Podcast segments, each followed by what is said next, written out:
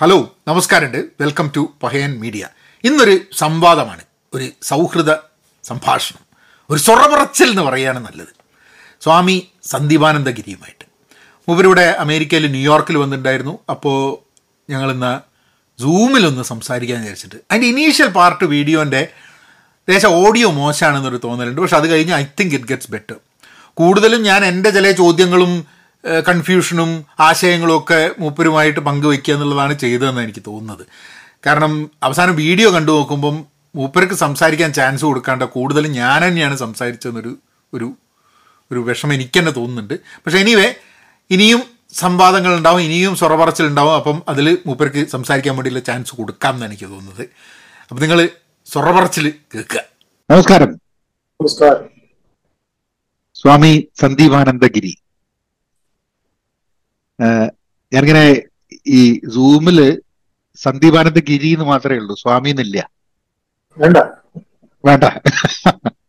അപ്പം ആദ്യമായിട്ട് ഇത് ഇത് കാണുന്ന ആൾക്കാർ കേൾക്കുന്ന ആൾക്കാർ ഇപ്പൊ ഞാൻ വീഡിയോയിലും ഉണ്ടാവും ഇത് പോഡ്കാസ്റ്റ് ആയിട്ടും ഉണ്ടാവും. അപ്പം ആൾക്കാർക്ക് ആൾക്കാർക്കൊരു ഐഡിയ കിട്ടാൻ നമ്മൾ എങ്ങനെ കണക്ട് ആയി എന്നുള്ളത് അപ്പം നിങ്ങൾ ഇവിടെ അമേരിക്കയിൽ വന്നതായിരുന്നു. അപ്പം എന്റെ ഒരു സുഹൃത്തിന്റെ ഫേസ്ബുക്ക് പോസ്റ്റിൽ ന്യൂജേഴ്സിയിൽ ഒരു പരിപാടി ഉണ്ടെന്ന് പറഞ്ഞ് ഞാൻ അവന് എന്റെ നമ്പർ കൊടുത്തിട്ട് നിങ്ങൾക്ക് കിട്ടി. അങ്ങനെ നിങ്ങൾ നമ്മൾ കണക്ട് ആയതാണ്. ഏഹ്. അപ്പം ഞാൻ വിചാരിച്ചു ആ നാട്ടുകാരാണ് നാട്ടുകാരാണ്. എനിക്ക് തോന്നുന്നത് നാട്ടുകാരാണ് ഏതാണ്ട് പ്രായത്തിലും കുറച്ച് അങ്ങോട്ടും ഇങ്ങോട്ടും ഒക്കെ കുറച്ച് ഇതിലൊക്കെയാണ് ഉണ്ടാവുക.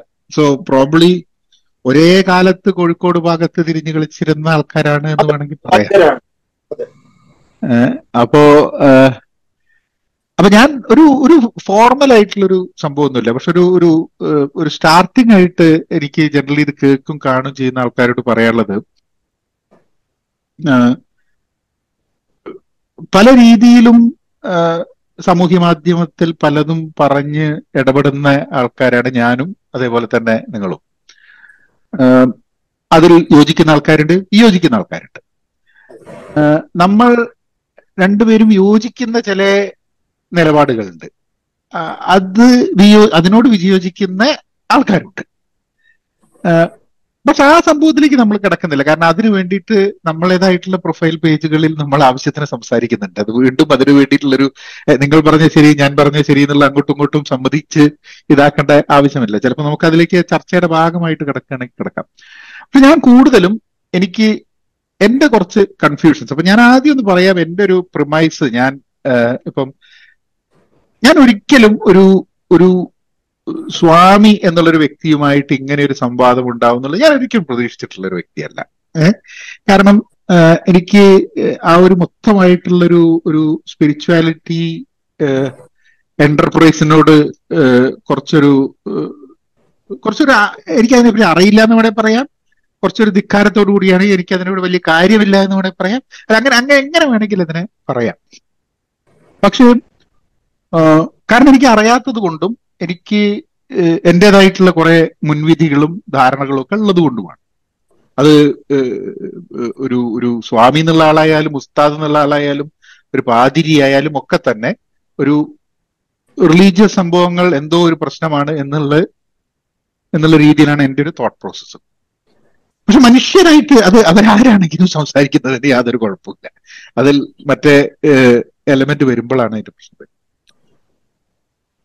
പക്ഷെ എന്റെ ജീവിതത്തിൽ ഞാൻ അല്ലാത്ത രീതിയിലുള്ള ചില അന്വേഷണങ്ങളൊക്കെ എന്റെതായിട്ടുള്ള നടത്തുന്നുണ്ട്. അപ്പൊ പലപ്പോഴും എന്റെ ബന്ധങ്ങൾ ഞാൻ പറയുന്ന കാര്യങ്ങൾ സമൂഹത്തിൽ നടക്കുന്നത് എന്റെ ഇടപെടലുകൾ ഇങ്ങനത്തെ സംഭവങ്ങളുടെ ഒക്കെ പ്രത്യക്ഷത്തിൽ കാണുന്നതല്ലാത്ത കുറെ സംഭവങ്ങൾ ഉണ്ട് എന്ന് ഞാൻ കരുതുന്നുണ്ട്. കാരണം ഞാനിപ്പോ ചെയ്യുന്ന പറയുന്ന ഒരു കാര്യത്തിന് ഒരു ഒരു ലോങ് ടേം എഫക്റ്റ് വേറെ എനിക്ക് പരിചയമല്ലാത്ത ഒരു സ്ഥലത്ത് ഒരാൾക്ക് ഉണ്ടാവാനുള്ള സാധ്യതയുണ്ട് എന്ന് പൂർണമായിട്ട് മനസ്സിലാക്കുന്ന ഒരു വ്യക്തിയാണ് ഞാൻ. കാരണം അത്ര ഇന്റർ കണക്റ്റഡ് ആണ് നമ്മൾ പലതും എന്നുള്ളത്. അതേപോലെ തന്നെ ഇന്റർ കണക്റ്റഡ് ആണ് ഓരോ ജീവജാലങ്ങളും എന്നുള്ള കാര്യത്തിലും എനിക്ക് അഭിപ്രായ വ്യത്യാസമൊന്നുമില്ല. കാരണം എവല്യൂഷൻ പരിണാമ സിദ്ധാന്തത്തിൽ അത് അതനുസരിച്ചിട്ട് കാര്യങ്ങളെ നോക്കി കാണുന്നത് കൊണ്ട് എല്ലാതും ബന്ധമുണ്ട് എന്നുള്ള ഒരു തോട്ട് പ്രോസ് തന്നെയാണ്. സ്പിരിച്വൽ എന്നുള്ള വാക്ക് ഉപയോഗിക്കാൻ എനിക്ക് ഒരു പ്രശ്നമുണ്ട്. അത് എന്റെ ഒരു ആ പ്രശ്നമായിരിക്കാൻ മതി അത് ചിലപ്പോൾ മാറാൻ മതി വേണം. ഫിലോസഫിക്കൽ എന്നുള്ള സംഭവത്തിലേക്ക് എനിക്ക് കുഴപ്പമില്ലാണ്ട് സംസാരിക്കാൻ പറ്റും ഏതൊരു ഇതിലും. മതത്തിനോട് ഭയങ്കര അലർജി ഉള്ള കൂട്ടത്തിലായിരുന്നു ഞാൻ ജനറലി ഉണ്ടായിട്ടുള്ളത്. അതിനൊരു ചെറിയ മാറ്റം വന്നിട്ടുണ്ട്. വരാനുള്ള കാരണം എന്താന്ന് പറഞ്ഞാൽ ഞാൻ നിരീശ്വരവാദി ഗ്രൂപ്പുകളൊക്കെ ധാരാളം ഉണ്ടായിരുന്ന ഒരു വ്യക്തിയാണ്. പിന്നെ നിരീശ്വരവാദി ഗ്രൂപ്പുകളിൽ രാഷ്ട്രീയം വന്നപ്പോൾ ഞാൻ നിരീശ്വരവാദി ഗ്രൂപ്പുകളിൽ നിന്നും മാറി എന്നുള്ളതാണ്. അപ്പം എന്നോട് കവിത ലോജിക്കൽ അല്ല എന്നുള്ളൊരു നിരീശ്വരവാദി ഭയങ്കരമായിട്ട് ബാധിച്ചു അപ്പൊ കവിതയുടെ ലക്ഷ്യം ലോജിക്കൽ ആവുകയല്ല എന്ന് എത്ര പറഞ്ഞിട്ടും അയാൾക്ക് മനസ്സിലാവുന്നില്ല. അപ്പൊ മതം എന്ന് പറയുന്നത് കവിത മനുഷ്യൻ ക്രിയേറ്റ് ചെയ്ത കവിതയെ നമുക്ക് ആസ്വദിക്കാമെന്നുണ്ടെങ്കിൽ മതം എന്നുള്ള കോൺസെപ്റ്റിനെ ഒരു വ്യത്യസ്തമായ രീതിയിൽ കണ്ടുകൂടെ എന്നുള്ളൊരു ചോദ്യമാണ് എനിക്ക് ഉണ്ടായത്.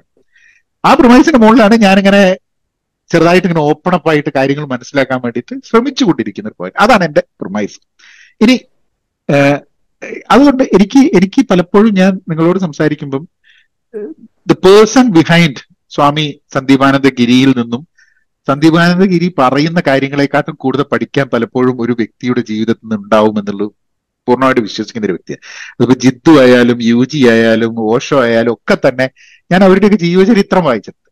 അവർ പറഞ്ഞ കാര്യങ്ങൾ ഇനി ഞാൻ വായിച്ച് മനസ്സിലാക്കി ശ്രമിച്ചിട്ടില്ല എന്നുള്ളത് സത്യമാണ്. അപ്പൊ നമുക്ക് അവിടുന്ന് തുടങ്ങാം എന്നുള്ളതാണ്. എന്റെ കുറെ കൺഫ്യൂഷൻസ് ആണ് ഞാൻ നിങ്ങളുമായിട്ട് പങ്കുവെക്കുക ആ കൺഫ്യൂഷൻസിനെ അത് കൺഫ്യൂഷൻസ് ക്ലിയർ ആക്കണമെന്നൊന്നും ഞാൻ പറയുന്നില്ല. പക്ഷെ എന്താന്ന് പറഞ്ഞു കഴിഞ്ഞാൽ യുവർ തോട്ട് പ്രോസസ് ഉണ്ടാവും. എന്താണ് ഇങ്ങനെ ഒരു ഇങ്ങനെ ഒരു ലൈഫ് ചൂസ് ചെയ്യാൻ അല്ലെങ്കിൽ ഇങ്ങനെ ഒരു ലൈഫ് എന്ന് പറഞ്ഞ ഒരു സ്വാമി എന്ന് പറയുന്ന സമയത്ത് എന്റെ ചില പ്രജുഡൈസസ് ഉണ്ട് കേട്ടോ. അതായിരിക്കില്ല ചിലപ്പോൾ ശരിക്കും സ്വാമി എന്ന് പറഞ്ഞു കഴിഞ്ഞാൽ അതായത് സാധാരണ ജനങ്ങളിൽ നിന്നും മാറ്റി നിർത്തിയിട്ട് ഒരു സ്റ്റേജ് ഉണ്ടെങ്കിൽ ആ സ്റ്റേജിൽ കൊണ്ട് ഇരുത്തുന്ന ഒരു വ്യക്തിയാണ് സ്വാമി എന്നുള്ളതാണ് എന്റെ ഒരു ഒരു പുതുധാരണ. അത് അങ്ങനെ ഒരു ഇതിലേക്ക് ആൾക്കാർ എന്തുകൊണ്ട് പോകുന്നു?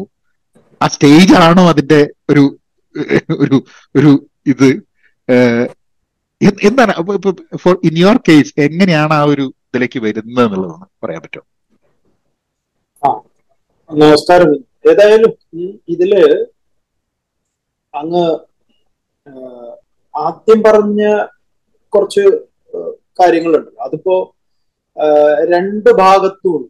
നമ്മൾ പലപ്പോഴും ആളുകളെ കാണുന്ന സമയത്ത് അല്ലെങ്കിൽ ഇത്തരം കാര്യങ്ങൾ സംസാരിക്കുന്ന സമയത്ത് ഇപ്പോ ഒരു ഉദാഹരണം പറയാം. നമ്മൾ ഈ ശ്രീനിവാസന്റെ ചിന്താവിഷ്ടയായ ശ്യാമള എന്ന് പറയുന്ന സിനിമ ഞങ്ങളിൽ ചിലര് സ്വാമിമാര് വളരെ ഇതായിട്ടുള്ള. അപ്പോ അതിന് അന്ന് ചിന്മയ മിഷനിലാണ്. ചിന്മയ മിഷൻ അതിനൊരു അവാർഡ് കൊടുക്കണം അംഗീകാരം കൊടുക്കണം. എന്ന് പറഞ്ഞപ്പോ ചിലർക്ക് നമ്മൾ എന്തിനു ഈ സിനിമേന്റെ പിറകെ പോണത്? അങ്ങനെയാണ് ഇതൊങ്ങനെയാണ് എന്നൊക്കെ പറഞ്ഞ കുറെ ആൾക്കാരുണ്ട് കാരണം ആ സിനിമ മുന്നോട്ട് വെക്കുന്ന ഒരു വലിയ സന്ദേശം. ആ സന്ദേശത്തോട് നമ്മൾ പൊരുത്തപ്പെടുന്നു എന്നുള്ളത് പൊതുസമൂഹത്തെ അറിയിക്കാനുള്ള ഒരു നല്ലൊരു ആ സിനിമയ്ക്കൊപ്പമാണ് ആ സിനിമയുടെ സന്ദേശത്തിനൊപ്പമാണ് ആധ്യാത്മികത അല്ലെങ്കിൽ ചിന്മയ മുന്നോട്ട് വെക്കുന്നത് എന്ന് പറയാനുള്ളത് ഇതാണ്.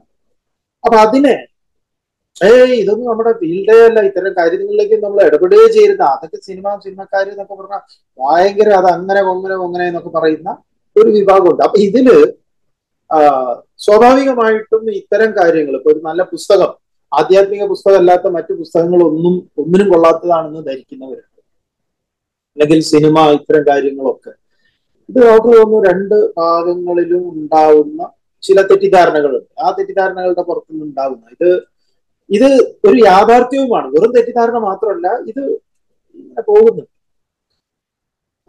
അങ്ങ് നമ്മുടെ ഈ ഒരു ഈ വഴിയിലേക്കുള്ള ഒരു തിരിയലിനെ കുറിച്ച് ചോദിച്ചു. തീർച്ചയായും. നമ്മുടെ ഒരു ഈ പറഞ്ഞ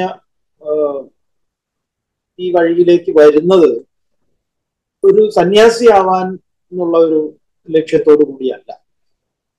മറിച്ച് ഈ പുറത്ത് പറഞ്ഞു കേൾക്കുന്നതല്ല യാഥാർത്ഥ്യം. ഈശ്വരൻ അല്ലെങ്കിൽ മരണം കർമ്മം കർമ്മഫലം ഇങ്ങനെ കുറെ ഏടാകൂടങ്ങൾ നമ്മൾ എന്തൊക്കെ എങ്ങനെയൊക്കെ മാറ്റാൻ ശ്രമിച്ചാലും ഈ ചോദ്യങ്ങൾ നമ്മുടെ വിജയമാഷ് പറഞ്ഞതുപോലെ ക്ലാസ് റൂമിൽ നിന്ന് നിങ്ങൾക്ക് കുട്ടിയെ മാറ്റാൻ മാറ്റിയാലും ചോദ്യം ശേഷിക്കുന്നുണ്ട് എന്ന് പറഞ്ഞതുപോലെ ഈ ചോദ്യം ശേഷിക്കുന്നു. അപ്പൊ ആ ചോദ്യത്തിനൊരു ഉത്തരം കിട്ടാനുള്ള ഒരു അന്വേഷണത്തിലാണ് എവിടെയൊക്കെയോ ഈ ചോദ്യം ഉണ്ടായിട്ടുണ്ട്? നമുക്ക് ഈ മരണത്തെ കുറിച്ചുള്ള നമ്മുടെ ഒരു അഞ്ചാം ക്ലാസ്സിൽ പഠിക്കുമ്പോൾ വീട്ടിന്റെ അടുത്തുള്ള ഒരാൾ മരിക്കുന്ന അദ്ദേഹത്തിന് പിന്നെ നമുക്ക് വളരെ ഇഷ്ടമുള്ള ഒരാളായിരുന്നു. എന്താ അതാണ് ജീവിതത്തിൽ ആദ്യം ഒരു മരണം രജിസ്റ്റർ ചെയ്യുന്നത്. അയാൾക്ക് ഇനി എന്താണ് പറ്റുന്നത്? എന്താ എന്താ? അതിനൊന്നും കൃത്യമായ ഒരു ഉത്തരം അപ്പം ആരും പറഞ്ഞു തന്നിട്ടില്ല. അത് ഉള്ളിലുണ്ട്. പിന്നീട് കുറച്ചൊക്കെ വലിയതായി കഴിഞ്ഞപ്പോഴാണ് ഈ രാമായണത്തിൽ ജഡായു സമ്പാദി സംവാദം കേൾക്കുമ്പോൾ നമ്മളെ തന്നെ പഠിപ്പിച്ച ഗോപാലൻ മാഷ് രാമായണ പ്രഭാഷണത്തിൽ ഇതിനെക്കുറിച്ചൊക്കെ ഇങ്ങനെ പറയുമ്പോൾ തിരിഞ്ഞ് അങ്ങോട്ട് ഇരിക്കുന്ന നമ്മളിൽ ഇതെന്തൊക്കെയോ ചില അന്വേഷണത്തിന് ഒരു പുതിയൊരു ഒരു ത്വരയുണ്ടാക്കി മാഷോട് തന്നെ നേരിട്ട് പോയി ചോദിക്കുമ്പോഴാണ് മാഷു പറഞ്ഞത് "ഏ, എനിക്കിതൊക്കെ പഠിപ്പിക്കുക നിങ്ങളെ പഠിപ്പിക്കുക എന്ന് പറഞ്ഞ സമയമൊന്നും കിട്ടുന്ന കാര്യമില്ല. എനിക്ക് അതിനുള്ളൊരു അറിവുമില്ല. എന്ന് അദ്ദേഹം അറിവുള്ള ആ മനുഷ്യൻ പറഞ്ഞു. നിങ്ങൾ രാമകൃഷ്ണ മിഷൻ ജിന്യാ മിഷനെയൊക്കെ സമീപിച്ച് അതിലൊക്കെ ചേരുക എന്നിട്ടൊക്കെ മനസ്സിലാക്കാൻ ശ്രമിക്കുക. അപ്പൊ ഇത് സിസ്റ്റമാറ്റിക് ആയിട്ട് പഠിക്കാൻ സൗകര്യമുണ്ട് എന്നുള്ള ഒരു അറിവിൽ നിന്ന് തന്നെയാണ് ഇത്തരം ഓർഗനൈസേഷനുമായിട്ട് സമീപിക്കുകയും അതുമായിട്ട് അടുക്കുന്നതും. ചിന്മയ മിഷനിൽ ഈ സ്ക്രിപ്റ്റേഴ്സ് പഠിക്കാൻ എന്താണ് ഇതിൽ പറയുന്നതെന്ന് അറിയാനുള്ള ഒരു പഠനത്തിന്റെ ഭാഗമായിട്ടാണ് അദ്ദേഹം പഠിച്ച അവസാന സമയത്താണ് മൂന്ന് വർഷത്തെയാണ് ഞങ്ങളുടെ ആ പഠനം. മുഴുവൻ വെക്കേഷനോ കാര്യങ്ങളോ ഇല്ലാതെ ആശ്രമത്തിൽ താമസിച്ച് പഠിക്കുന്ന ഒരു ഇടപാടാണ്. അതിന് തയ്യാറായിട്ട് തന്നെ പോകും ഒരു സ്വാമിയാകാൻ പോകുന്നതല്ല. പഠിച്ചു കഴിഞ്ഞ അവസാനത്തെ മൂന്ന് മാസം ഉള്ളപ്പോഴാണ് പഠിപ്പിച്ച ആൾ ഗുരുനാഥൻ പറയുന്നത്. നിങ്ങളുടെ മുന്നിൽ രണ്ട് ഓപ്ഷൻ ഉണ്ട്. ഒന്ന് നിങ്ങൾക്ക് ഇത് പഠിച്ചത് ഉൾക്കൊണ്ടത് നിങ്ങൾക്ക് മറ്റുള്ളവരുമായിട്ട് പങ്കുവെക്കുക എന്ന് പറയുന്ന ഒരു മിഷണറി പ്രവർത്തനം വേണമെങ്കിൽ സ്വീകരിക്കുക അല്ലെങ്കിൽ തിരിച്ച് പഴയ പോലെ നിങ്ങളുടെ ജീവിതത്തിൽ തുടരുക. ഈ അറിവൊക്കെ ഉപയോഗിക്കാം എന്നുള്ള ഒരു ഫ്രീഡം തന്നു. അപ്പൊ നമുക്ക് തോന്നി നമ്മൾ ഈ വന്ന വഴിയിൽ പോലെ കുറച്ച് പേർക്കൊക്കെ ഇതുപോലെ സംശയങ്ങളുണ്ട്. ഒരുപാട് സംശയങ്ങൾ ആ സംശയങ്ങളെയൊക്കെ നമുക്ക് മാറ്റാൻ സാധിക്കും. തുറന്ന് സംസാരിക്കാം. പൊതുജനങ്ങളുമായിട്ട് സംവദിക്കാൻ ഒരു ഒരു അതൊരു മിഷണറി എന്നുള്ള നിലയിൽ അങ്ങനെ ആ വഴി തിരഞ്ഞെടുത്തു. അപ്പൊ ഒരു ടീച്ചർ എന്നുള്ള നിലയിൽ ഒരു സ്പിരിച്വൽ ടീച്ചർ ഈ കാര്യങ്ങളെ നമ്മൾ ഉൾക്കൊണ്ടു. ഇത് ഏതോ ചില ആവണക്കെണ്ണ കുടിച്ച് ജീവിക്കുന്ന കുറച്ച് ആളുകളുടെ കാര്യമല്ല. മറിച്ച് ഇത് പൊതുസമൂഹത്തിന് അനിവാര്യമായിട്ടുള്ള നമ്മുടെ നിത്യജീവിതവുമാണ് നിത്യജീവിതത്തിലെ സമരങ്ങളാണ് ഈ മഹാഭാരതമാണെങ്കിലും രാമായണമാണെങ്കിലും. മറ്റ് നമ്മുടെ ഡേ ടു ഡേ ലൈഫ് എങ്ങനെ ഏറ്റവും നന്നാക്കാമെന്ന് പറഞ്ഞിരിക്കുന്നതാണ് എന്നുള്ള അറിവില്ല അങ്ങനെയാണ് ആളുകൾക്ക് നമ്മളത് ഒരു പുതിയ രീതിയിലൊക്കെ ടി വിയിൽ അത് പ്രഭാഷണ പരമ്പര വരികയും ഒക്കെ ഉണ്ടായിട്ടുണ്ട്. അപ്പൊ ഇപ്പോഴും ആ ഒരു ടീച്ചറാണ് എന്നുള്ള നിലയിലാണ് പോകുന്നത് അതൊരു ഒരു ഓപ്ഷൻ വന്നപ്പോൾ എടുത്ത ഒരു ഓപ്ഷൻ അല്ലെങ്കിൽ ഒരു ചോയ്സ് എന്നുള്ള രീതിയിലാണ് അത് വരുന്നത് എന്നുള്ളതാണ്. അപ്പൊ ഈ ഒരു രണ്ട് ഓപ്ഷൻ. അതെ. രണ്ട് ഓപ്ഷൻ.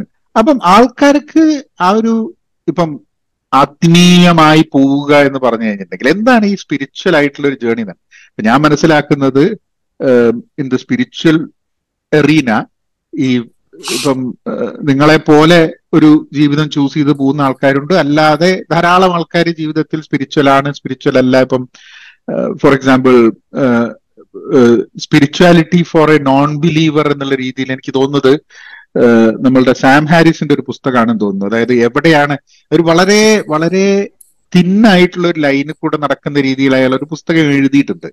കാരണം അയാൾ ധാരാളം യോഗയും അതും ഇതും ഇങ്ങനത്തെ കാര്യങ്ങളൊക്കെ ചെയ്യുന്നതാണ് ഈ ന്യൂറോ സയൻസിലെ ന്യൂറോളജിസ്റ്റ് ആണ് തോന്നുന്നത് അപ്പം അപ്പൊ അപ്പൊ അയാൾ പറയുന്ന കുറെ കാര്യങ്ങളുണ്ട്. അതായത് ഒരു സ്പിരിച്വൽ എന്നുള്ള ഭാഗം അതായത് മനുഷ്യന്റെ ഭൗതികമായിട്ടുള്ള മനുഷ്യന്റെ നോർമൽ മെറ്റീരിയലിസ്റ്റിക് സംഭവത്തിൽ നിന്ന് മാറിയിട്ട് ഉള്ളിലേക്ക് നടത്തുന്ന ഒരു യാത്രയാണ് ഈ സ്പിരിച്വൽ ജേണി എന്നുള്ളതാണ് പലപ്പോഴും പല ആൾക്കാരും പറഞ്ഞു കേട്ടിട്ടുള്ളത്. വളരെ യുക്തിവാദിപരമായിട്ട് സംസാരിക്കുന്ന ആൾക്കാർക്കും അവരുടെ ഒരു സ്പിരിച്വൽ ആംഗിൾ ഉണ്ട്. അതിനെ അവർ സ്പിരിച്വൽ എന്ന് പറയുന്നുണ്ടോ അതിനെ വേറെന്ത് പറയുന്നുണ്ടോ എന്നൊന്നും അറിയില്ല. പക്ഷെ ആൾക്കാർക്കൊക്കെ അങ്ങനെ ഒരു ജേണി ഉണ്ട്. അത് ഏത് മതത്തിലാണെങ്കിലും ഏത് വിശ്വാസത്തിലാണെങ്കിലും വിശ്വാസം ഇല്ലാത്ത ആൾക്കാരാണെങ്കിലും ഒരു സ്റ്റേജ് കഴിഞ്ഞിട്ടുണ്ടെങ്കിൽ ഇങ്ങനത്തെ ഒരു സ്റ്റേജിലേക്ക് യാത്ര ചെയ്യാൻ വേണ്ടിയിട്ടുള്ള സംഭവമുണ്ട്. പക്ഷെ ഇന്നത്തെ സമൂഹത്തിൽ അത് ഒരു ഫ്രീ ആയിട്ട് അങ്ങനെ ഒരു യാത്ര ചെയ്യാൻ ബുദ്ധിമുട്ടാണ് എന്ന് പറഞ്ഞു കഴിഞ്ഞാൽ ശരിയാണോ? അല്ല അങ്ങനെയല്ല. അത് അങ്ങനെ ബുദ്ധിമുട്ടാണോ എന്ന് ചോദിച്ചു കഴിഞ്ഞാൽ ഇപ്പൊ നമുക്ക് വേണമെങ്കിൽ രണ്ടും പറയാം. കാരണം ഇവിടെ ഈ ഈ- ശ്രീനാരായണ ഗുരുദേവൻ ഇതിനെ വളരെ മനോഹരമായിട്ട് നിർവചിച്ചിട്ടുണ്ട്. ആധ്യാത്മികത അല്ലെങ്കിൽ ആത്മീയത എന്ന് പറയുന്നത് എന്താ? അവനവന് ആത്മസുഖത്തിന് ആചരിക്കുന്നവ അപരന് സുഖത്തിനായി വരേണം.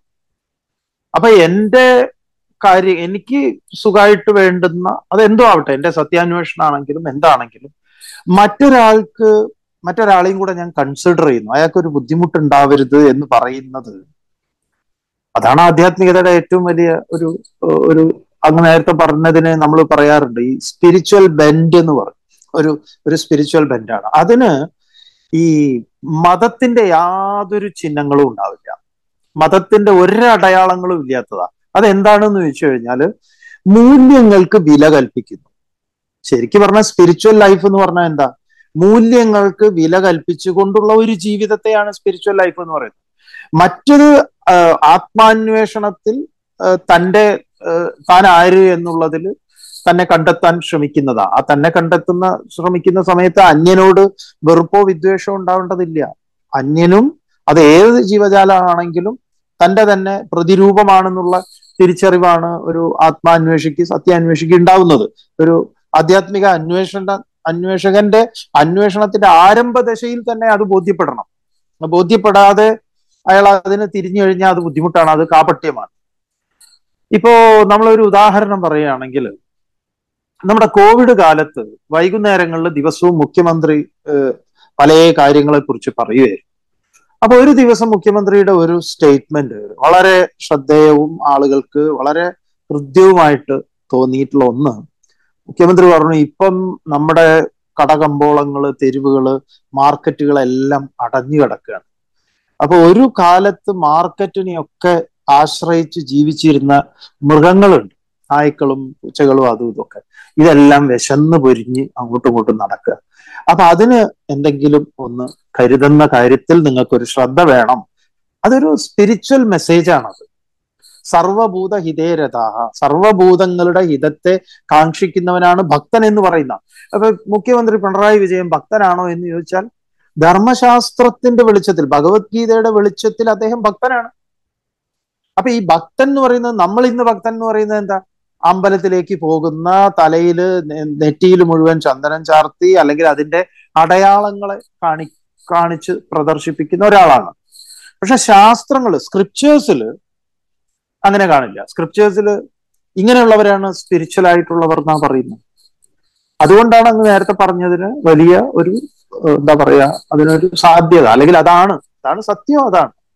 മറ്റേതൊക്കെ കാപട്യമാണ്.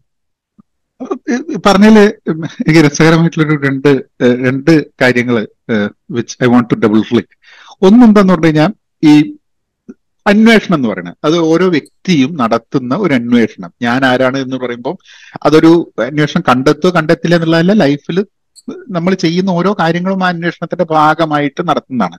അതൊരു ഒരു നമ്മൾ നമ്മൾ മാറാൻ വേണ്ടിയിട്ടോ നമ്മൾ മുന്നോട്ടുള്ള ജീവിതം നമ്മൾ പോകാൻ വേണ്ടിയിട്ടുള്ള ആ ഒരു അന്വേഷണം. അതൊരു ഒരു ഒരു ഭാഗത്ത്. മറ്റൊരു മൂല്യങ്ങളിൽ മൂല്യങ്ങൾ അടിസ്ഥാനമായിട്ട് അത് അത് ബേസ് ചെയ്തിട്ടുള്ള ഒരു ജീവിതം എന്നുള്ളത് അപ്പം ആ മൂല്യങ്ങളിൽ എല്ലാ ജീവജാലങ്ങളും എല്ലാം ഒരുമിച്ച് വരിക എന്നുള്ള സംഭവം. അപ്പൊ ഞാൻ പലപ്പോഴും ആൾക്കാരോട് ഇപ്പം ഭയങ്കരമായിട്ട് മതത്തിനെ എതിർക്കുന്ന ഒരു വ്യക്തിയാണ്. ഏഹ് അപ്പൊ അത് അത് മതത്തിനെ എതിർത്ത് മതത്തിനെ പറഞ്ഞ് മതത്തിനെ പറഞ്ഞ് എന്റെ മകളാണ് എന്നോട് പറഞ്ഞത്. നിങ്ങൾ ഇങ്ങനെ ഒരു ഒബ്നോക്ഷ്യസ് ആളായി മാറുന്നത് എന്തിനാന്ന് ചോദിച്ചു അവൾ. അതായത് ഈ വെറുക്കപ്പെടുന്ന ആളായി മാറുന്നത് എന്തിനാന്ന് ചോദിച്ചു. അപ്പൊ അവൾ സ്കൂളിൽ പഠിക്കുന്ന സമയത്ത് അവൾ ഈ ബൈബിൾ ക്ലാസ്സിന് പോകും അപ്പൊ ഞാനൊരു ദിവസം അവളോട് ചോദിച്ചു എത്ര ഈ എന്തിനാ ഈ ബൈബിൾ ക്ലാസ്സിന് പോണേ? എനിക്ക് ഒന്നുമില്ലെങ്കിൽ ഒരു ഗീതാ ക്ലാസ്സിനെങ്കിലും പോയിക്കൂടെ? ഒന്നുമില്ലെങ്കിൽ ഹിന്ദുക്കളായിട്ട് ജനിച്ചതല്ലേ? ചോദിച്ചു. "നീ അല്ലെങ്കിൽ അവിടെ ഒരു അവിടെ ഒരു നിരീശ്വരവാദി ക്ലബ്ബ് ഉണ്ട് ഞാനൊരു നിരീശ്വരവാദി എന്നുള്ള രീതിയിൽ എന്റെ ഒരു അതിന് പോയിക്കൂടെ എന്ന് ചോദിച്ചു. അപ്പോൾ പറഞ്ഞു അതല്ല ജീസസ് എന്ന് പറഞ്ഞൊരു കൂൾ ഗൈ ആയിട്ട് എനിക്ക് തോന്നുന്നുണ്ട്. അതുകൊണ്ടാണ് ഞാൻ പോകുന്നത്. അപ്പം അതിന് അവൾ പോയി കഴിഞ്ഞപ്പോ കുറച്ചു കാലം കഴിഞ്ഞപ്പോ അവൾ അതിന് പോക്ക് നിർത്തി. അപ്പൊ ഞാൻ ചോദിച്ചു, ആ എന്താ ജീസസ് ഇപ്പൊ പോരെ? ചോദിച്ചു. കാരണം അതല്ല പക്ഷെ അവൾ ആ സമയത്ത് കോളേജിൽ സ്കൂളിൽ പഠിക്കുന്ന സമയത്ത് അവരുടെ അവരുടെ അവിടുത്തെ L G B T Q ക്ലബിന്റെ പ്രസിഡന്റും കൂടിയാണ് അവൾ. അപ്പം ഇത് രണ്ടും കൂടി ഒന്നിച്ച് പോണില്ല എന്നവൾ പറഞ്ഞു. കാരണം. ഇവളെ അവിടെയുള്ള സുഹൃത്തുക്കൾ പറഞ്ഞു നീ ഇത് വളരെ ആക്റ്റീവായിട്ട് ബൈബിൾ ക്ലാസ് പോണം. പക്ഷേ ആ സ്ഥാനത്ത് നിന്ന് ഒഴിവാണം അത് ഒരു പ്രശ്നമുള്ള സംഭവമാണെന്നാണ്. അപ്പോൾ പറഞ്ഞു ആ അത് ബുദ്ധിമുട്ടാണ്. കാരണം ഞാനിത് മനസ്സിലാക്കാൻ വേണ്ടി വന്നാണ് പക്ഷെ അതെനിക്ക് ഒരു മനുഷ്യനുമായി വളരെ ബന്ധപ്പെട്ടിട്ടുള്ള വളരെ ഇമ്പോർട്ടന്റ് ആയിട്ടുള്ള ഒരു ഫാക്ടറാണ് അപ്പൊ അതിൽ നിന്ന് അങ്ങനെയാണ് മാറിയത് പക്ഷെ അപ്പൊ ഞങ്ങൾ സംസാരിക്കുമ്പോൾ അവൾ എന്നോട് പറഞ്ഞു നിങ്ങൾ വളരെ ഒബ്നോക്ഷ്യസ് ആണ്. നിങ്ങൾ അനാവശ്യമായിട്ട് ഇവരോട് ചോദ്യം ചോദിച്ച് അവരെ വെറുതെ ബുദ്ധിമുട്ടിക്കേണ്ട ആവശ്യം എന്താണ്? എന്നൊക്കെ പറഞ്ഞപ്പോഴാണ് എന്റെ ശരിക്കും പറഞ്ഞിട്ടുള്ള ഒരു ഞാൻ മനസ്സിലാക്കാൻ ശ്രമിച്ചത്. അതായത് മതത്തിനെ പറ്റിയിട്ട് മതത്തിന്റെ കുറേ ദുരാചാരങ്ങളും കുറേ പ്രശ്നങ്ങളും എനിക്ക് ഉണ്ടാവുമ്പോൾ തന്നെ ഒരു മതത്തിന്റെ ഭാഗമാണ് എന്ന് പറയുമ്പോഴോ അല്ലെങ്കിൽ അത് എന്നെ നല്ലൊരു വ്യക്തിയാവാൻ സഹായിക്കുന്നുണ്ട് എന്നൊരു ആൾ പറയുമ്പോൾ അങ്ങനെ പാടില്ല എന്ന് പറയാനുള്ള എന്ത് അവകാശമാണ് എനിക്കുള്ളത് എന്നാണ് എന്റെ ഒരു എന്റെ ഒരു ഉള്ളിലേക്ക് ഞാൻ ചോദിച്ചപ്പം ഇത് നേരത്തെ പറഞ്ഞ സംഭവമാണ്. മൂല്യങ്ങളുടെ സംഭവം വേറൊരാൾക്ക് വരുമ്പോൾ ഞാൻ എന്റെ സത്യാന്വേഷണം നടത്തുമ്പോൾ എന്റെ അന്വേഷണം നടക്കുമ്പോൾ ഇത് എന്റെ മൂല്യങ്ങളിൽ ഉണ്ടാവുന്ന മാറ്റവും ഞാൻ ലോകത്തെ മനസ്സിലാക്കുന്ന സംഭവത്തിൽ ഒരു ഒരു ഇതുണ്ടാവും. എനിക്ക് ഒരു വിശ്വാസിയെ എല്ലാ വിശ്വാസികളെയും മനുഷ്യർ എന്നുള്ള രീതിയിൽ കാണാൻ പറ്റിയില്ലെങ്കിൽ വിശ്വാസികൾ അവരവരുടെ മതത്തിന്റെ മുകളിൽ അങ്ങോട്ടും ഇങ്ങോട്ടും തല്ലുകൂടുന്നു. ഞാനും തമ്മിൽ എന്ത് വ്യത്യാസം എന്നുള്ള ഒരു സംഭവമാണ് എന്റെ ആ പോയിന്റിൽ എത്തിച്ചത്. കാരണം I am just like person with another religion having a problem with every other religion right അപ്പൊ എന്നെക്കാട്ടും കൂടുതൽ മനുഷ്യരാവുന്ന കുറെ ആൾക്കാർ വിശ്വാസികളാണ് എന്നുള്ള ഒരു തിരിച്ചറിവിലേക്ക് ഞാൻ വന്നു. മനുഷ്യരാവാൻ കഴിയുന്ന ആൾക്കാരാണെന്നുള്ളത്. അപ്പൊ ഇപ്പോഴും ഞാനൊരു നിരീശ്വരവാദി ആയിക്കുമ്പോൾ തന്നെ ഞാൻ പറഞ്ഞു മനുഷ്യനെ മനസ്സിലാക്കാൻ കഴിയാത്തടത്തോളം കാലം സമൂഹത്തിനെ മനസ്സിലാക്കാത്തോളം കാലം മനുഷ്യന്റെ കൂട്ടായ്മകളിലെ പോരായ്മകളും ഗുണങ്ങളും ഒക്കെ മനസ്സിലാക്കാത്തടത്തോളം കാലം നമ്മൾ എന്ത് വിശ്വാസിയോ അവിശ്വാസിയോ ആയിട്ട് കാര്യമില്ല അതല്ല അപ്പൊ അതൊരു വലിയൊരു കൺഫ്യൂഷനിലാണ് എന്നെ എത്തിച്ചത്. അപ്പം ഇപ്പോഴും പറയാൻ വലിയ ബുദ്ധിമുട്ടുണ്ട് എനിക്ക്. അതായത് ഞാൻ ഇങ്ങനെ ചില അന്വേഷണങ്ങളൊക്കെ നടത്തുന്നുണ്ട് എന്ന് പറയുമ്പോൾ എനിക്ക് അറിഞ്ഞുകൂടാ. If that is that is worth while I don't understand whether that is right അപ്പൊ അങ്ങനെ ഒരു അങ്ങനെ ഒരു ഡിലേമ എന്ന് പറയുന്നത് മനുഷ്യന്മാർക്ക് ഉണ്ടാവുന്നത് ആണോ? എനിക്ക് അറിഞ്ഞൂടാ ഐ മീൻ ഇപ്പം അത് അത് അത് നൂറ് ശതമാനം ശരിയാ. ആ ശരിയിൽ നിന്നാണ് കവി നമ്മളോട് ഗംഭീരമായിട്ട് ചോദിച്ചത്. അങ്ങയുടെ ആ ചോ അങ്ങയുടെ ആ ചോദ്യത്തെയാണ് കവി മനോഹരമായിട്ട് അവതരിപ്പിച്ചത്. എന്താ പറയുന്നത് അടുത്തു നിൽപ്പോർ അനുജനെ നോക്കാൻ അക്ഷികളില്ലാത്തോർ കരൂപൻ ഈശൻ അദൃശ്യനെങ്കിൽ അതിലെന്താശ്ചര്യം? അടുത്ത് നിൽക്കുന്നവനെ അനുജനായി കാണാൻ പറ്റാത്ത കണ്ണ് കണ്ണില്ലാത്തവന് അരൂപനായിട്ടുള്ള ഈശ്വരൻ അവനെ അദൃശ്യനായി എന്നുള്ളതിൽ അതിലെന്തു ആശ്ചര്യപ്പെടാനാണുള്ളത്? അങ്ങ് നൂറ് ശതമാനം എന്താ പറയാ ആ സ്പിരിച്വാലിറ്റിയിൽ നിന്നാ ചോദിച്ചത്. നേരത്തെ പറഞ്ഞ മകൾ പറയുന്നുണ്ട്. മകളുടെ ആ ഒരു ഇൻസിഡന്റ് തന്നെ മതവും സ്പിരിച്വാലിറ്റിയും തമ്മിലുള്ള അതിർവരമ്പ് നമുക്ക് കൃത്യമായിട്ട് അവിടെ കണ്ടെത്താം. മതങ്ങൾ എപ്പോഴും അതിർവരമ്പുകളെ സൃഷ്ടിക്കുന്നു. മതങ്ങൾ ഇത് ചെയ്യണം ഇത് ചെയ്യരുത് എന്ന് പറയുന്നു. ആധ്യാത്മികത എല്ലാ അതിർവരമ്പുകളെയും തച്ചുടക്കിയ ചെയ്യുക. ഇത് രണ്ടും ഇപ്പം വർത്തമാന കാലത്ത് രണ്ട് പാരലായിട്ട് ഓപ്പോസിറ്റ് ധ്രുവങ്ങളിലാണ് പോയിക്കൊണ്ടിരിക്കുന്നത്. മതം ഒരു വേറൊരു ധ്രുവത്ത് പോകുന്നു ആധ്യാത്മികത വേറൊരു ധ്രുവത്ത് പോകുന്നു. പക്ഷെ ആധ്യാത്മികതയ്ക്ക് സ്പിരിച്വാലിറ്റിക്ക് ഈ മതത്തിന്റെ ലേബിൾ ആവശ്യമില്ല. പക്ഷെ മതത്തിന് ഇതില്ലാതെ നിലനിൽക്കുക എന്ന് പറയുന്നത് വെറും കാപട്യമാണ്. അതുകൊണ്ട് മതത്തിന്റെ താല്പര്യം തന്നെ ആധ്യാത്മികതയെ ജനങ്ങൾക്ക് പരിചയപ്പെടുത്തി കൊടുക്കാനുള്ളതാണ്. അത് അത് കൈമോശം ഇപ്പൊ ഈ വേൾഡ് പാർലമെന്റിൽ നമുക്ക് അത് വലിയൊരു വിഷയം തന്നെയായിരുന്നു. കാരണം മെയിൻ സ്ട്രീമിലുള്ള മുഖ്യധാരയിൽ വരുന്ന ചർച്ച് അതിന്റെ ആളുകൾ അവർ ഇതിലേക്ക് വരുന്നില്ല. ഇതെല്ലാം സ്പിരിച്വൽ ഗ്രൂപ്പുകളാണ് വരുന്നത്. മത പാർലമെന്റ് എന്ന് പറയുമെങ്കിലും അതിൽ സ്പിരിച്വൽ ആയിട്ടുള്ള ആളുകളാണ് വാല്യൂസിന് ഇമ്പോർട്ടൻസ് കൊടുക്കുന്നവരാണ് ഇവിടെ വരുന്നത്. ഏറ്റവും കൂടുതൽ. അപ്പൊ അതൊരു ഇതിന്റെ ദൂരം കൂടിക്കൊണ്ടിരിക്കുകയാണ്. അതെ കാരണം ശരിയാണ്. കാരണം നമ്മൾ എന്ത് ചെയ്യാം എന്ത് ചെയ്യാൻ പാടില്ല എന്ന് പറയുമ്പോഴാണ് അതിർ വരുമ്പോൾ വരുന്നത്. ഇപ്പൊ നമ്മളുടെ ജീവിതത്തിലും ബൗണ്ടറീസ് ഉണ്ട്. പക്ഷേ നമ്മൾ മനുഷ്യൻ എന്നുള്ള രീതിയിൽ നമ്മൾ മനസ്സിലാക്കുന്നത് നമ്മൾ അറിവ് സമ്പാദിക്കുകയും നമ്മൾ കഴി ചില സ്കിൽസ് ഡെവലപ്പ് ചെയ്യുന്നത് വഴി നമ്മളെ ബൗണ്ടറീസ് റീഡിഫൈൻ ചെയ്യുന്നുണ്ട്. ഇപ്പം എനിക്ക് ഒരു ജോലിക്ക് ഞാൻ പോകുന്ന സമയത്ത് എനിക്ക് അറിയുന്ന എന്റെ അറിവുണ്ട് എന്റെ സ്കിൽസ് ഉണ്ട്. ഇത് ഇത് മാറ്റി ഞാൻ കൂടുതൽ കാര്യങ്ങൾ പഠിക്കുമ്പോൾ എനിക്ക് മുമ്പ് ഉണ്ടായിരുന്ന ലിമിറ്റ് ലിമിറ്റ് ഉണ്ട് പക്ഷെ അത് കുറച്ചും കൂടെ ഒന്ന് ഒരു വലിയൊരു ലിമിറ്റായി മാറും. അപ്പൊ ഞാൻ കുറച്ചും കൂടെ എനിക്ക് ഓടി കളിക്കാൻ വേണ്ടിയിട്ടുള്ള പ്ലേ ഗ്രൗണ്ട് കിട്ടും എന്നുള്ളൊരു ഒരു തോട്ട് പ്രോസസ്സ് പക്ഷെ സ്പിരിച്വാലിറ്റിയിൽ അതിർവരമ്പുകൾ ഉണ്ടാവില്ല എന്ന് പറയുമ്പോൾ അപ്പൊ അത് അരാജകത്വം ആവില്ലേ എന്നുള്ളതാണ് സ്വതവേ മതത്തിൽ ഊന്നി നിൽക്കുന്ന ഒരു വ്യക്തിക്ക് ഒരു ചോദ്യം വരിക. അരാജകത്വം ആവില്ല? കാരണം റൂൾസ് ഇല്ലാണ്ട് എങ്ങനെയാണ് സ്പിരിച്വാലിറ്റി ഉണ്ടാവുക എന്നുള്ളത്? അപ്പം അപ്പൊ തീരെ അതിർവരമ്പുകൾ ഇല്ലാണ്ടാണോ അത് കിടക്കുക? അതെ അതാണ് മതം ഭയക്കുന്നത്. ആധ്യാത്മികതയെ മതം ഭയക്കുന്നത് അതുകൊണ്ട്. അതുകൊണ്ടാണ് ഇസ്ലാം മതം സൂഫികളെ ഭയക്കുന്നത്. അതുകൊണ്ടാണ് വേദാന്തികളെ ഈ മെയിൻ സ്ട്രീമിലുള്ള അമ്പലക്കാരും മറ്റുള്ളവരൊക്കെ ഭയക്കുന്നത് അതുകൊണ്ടാണ്. അവരെപ്പോഴും മൂല്യത്തെ മൂല്യമാണ് ഈശ്വരൻ എന്ന് ഭഗവാൻ എന്നതിനെ അവർ നിർവചിക്കുന്നത് അങ്ങനെയാണ്. ഭഗകളുള്ളവൻ ഭഗവാൻ. ഐശ്വര്യസ്യ സമഗ്രസ്യ ധർമ്മസ്യ യശശ്രിയ വൈരാഗ്യസ്യാധ്യ മോക്ഷസ്യ ഷണ്ണാം ഭഗ ഇതീരിണ. ഭഗകൾ ആരിലുണ്ടോ? ആ ഭഗകൾ എന്ന് പറയുന്നത് മൂല്യങ്ങളാണ്. മൂല്യങ്ങളെയാണ് ഭഗവാൻ.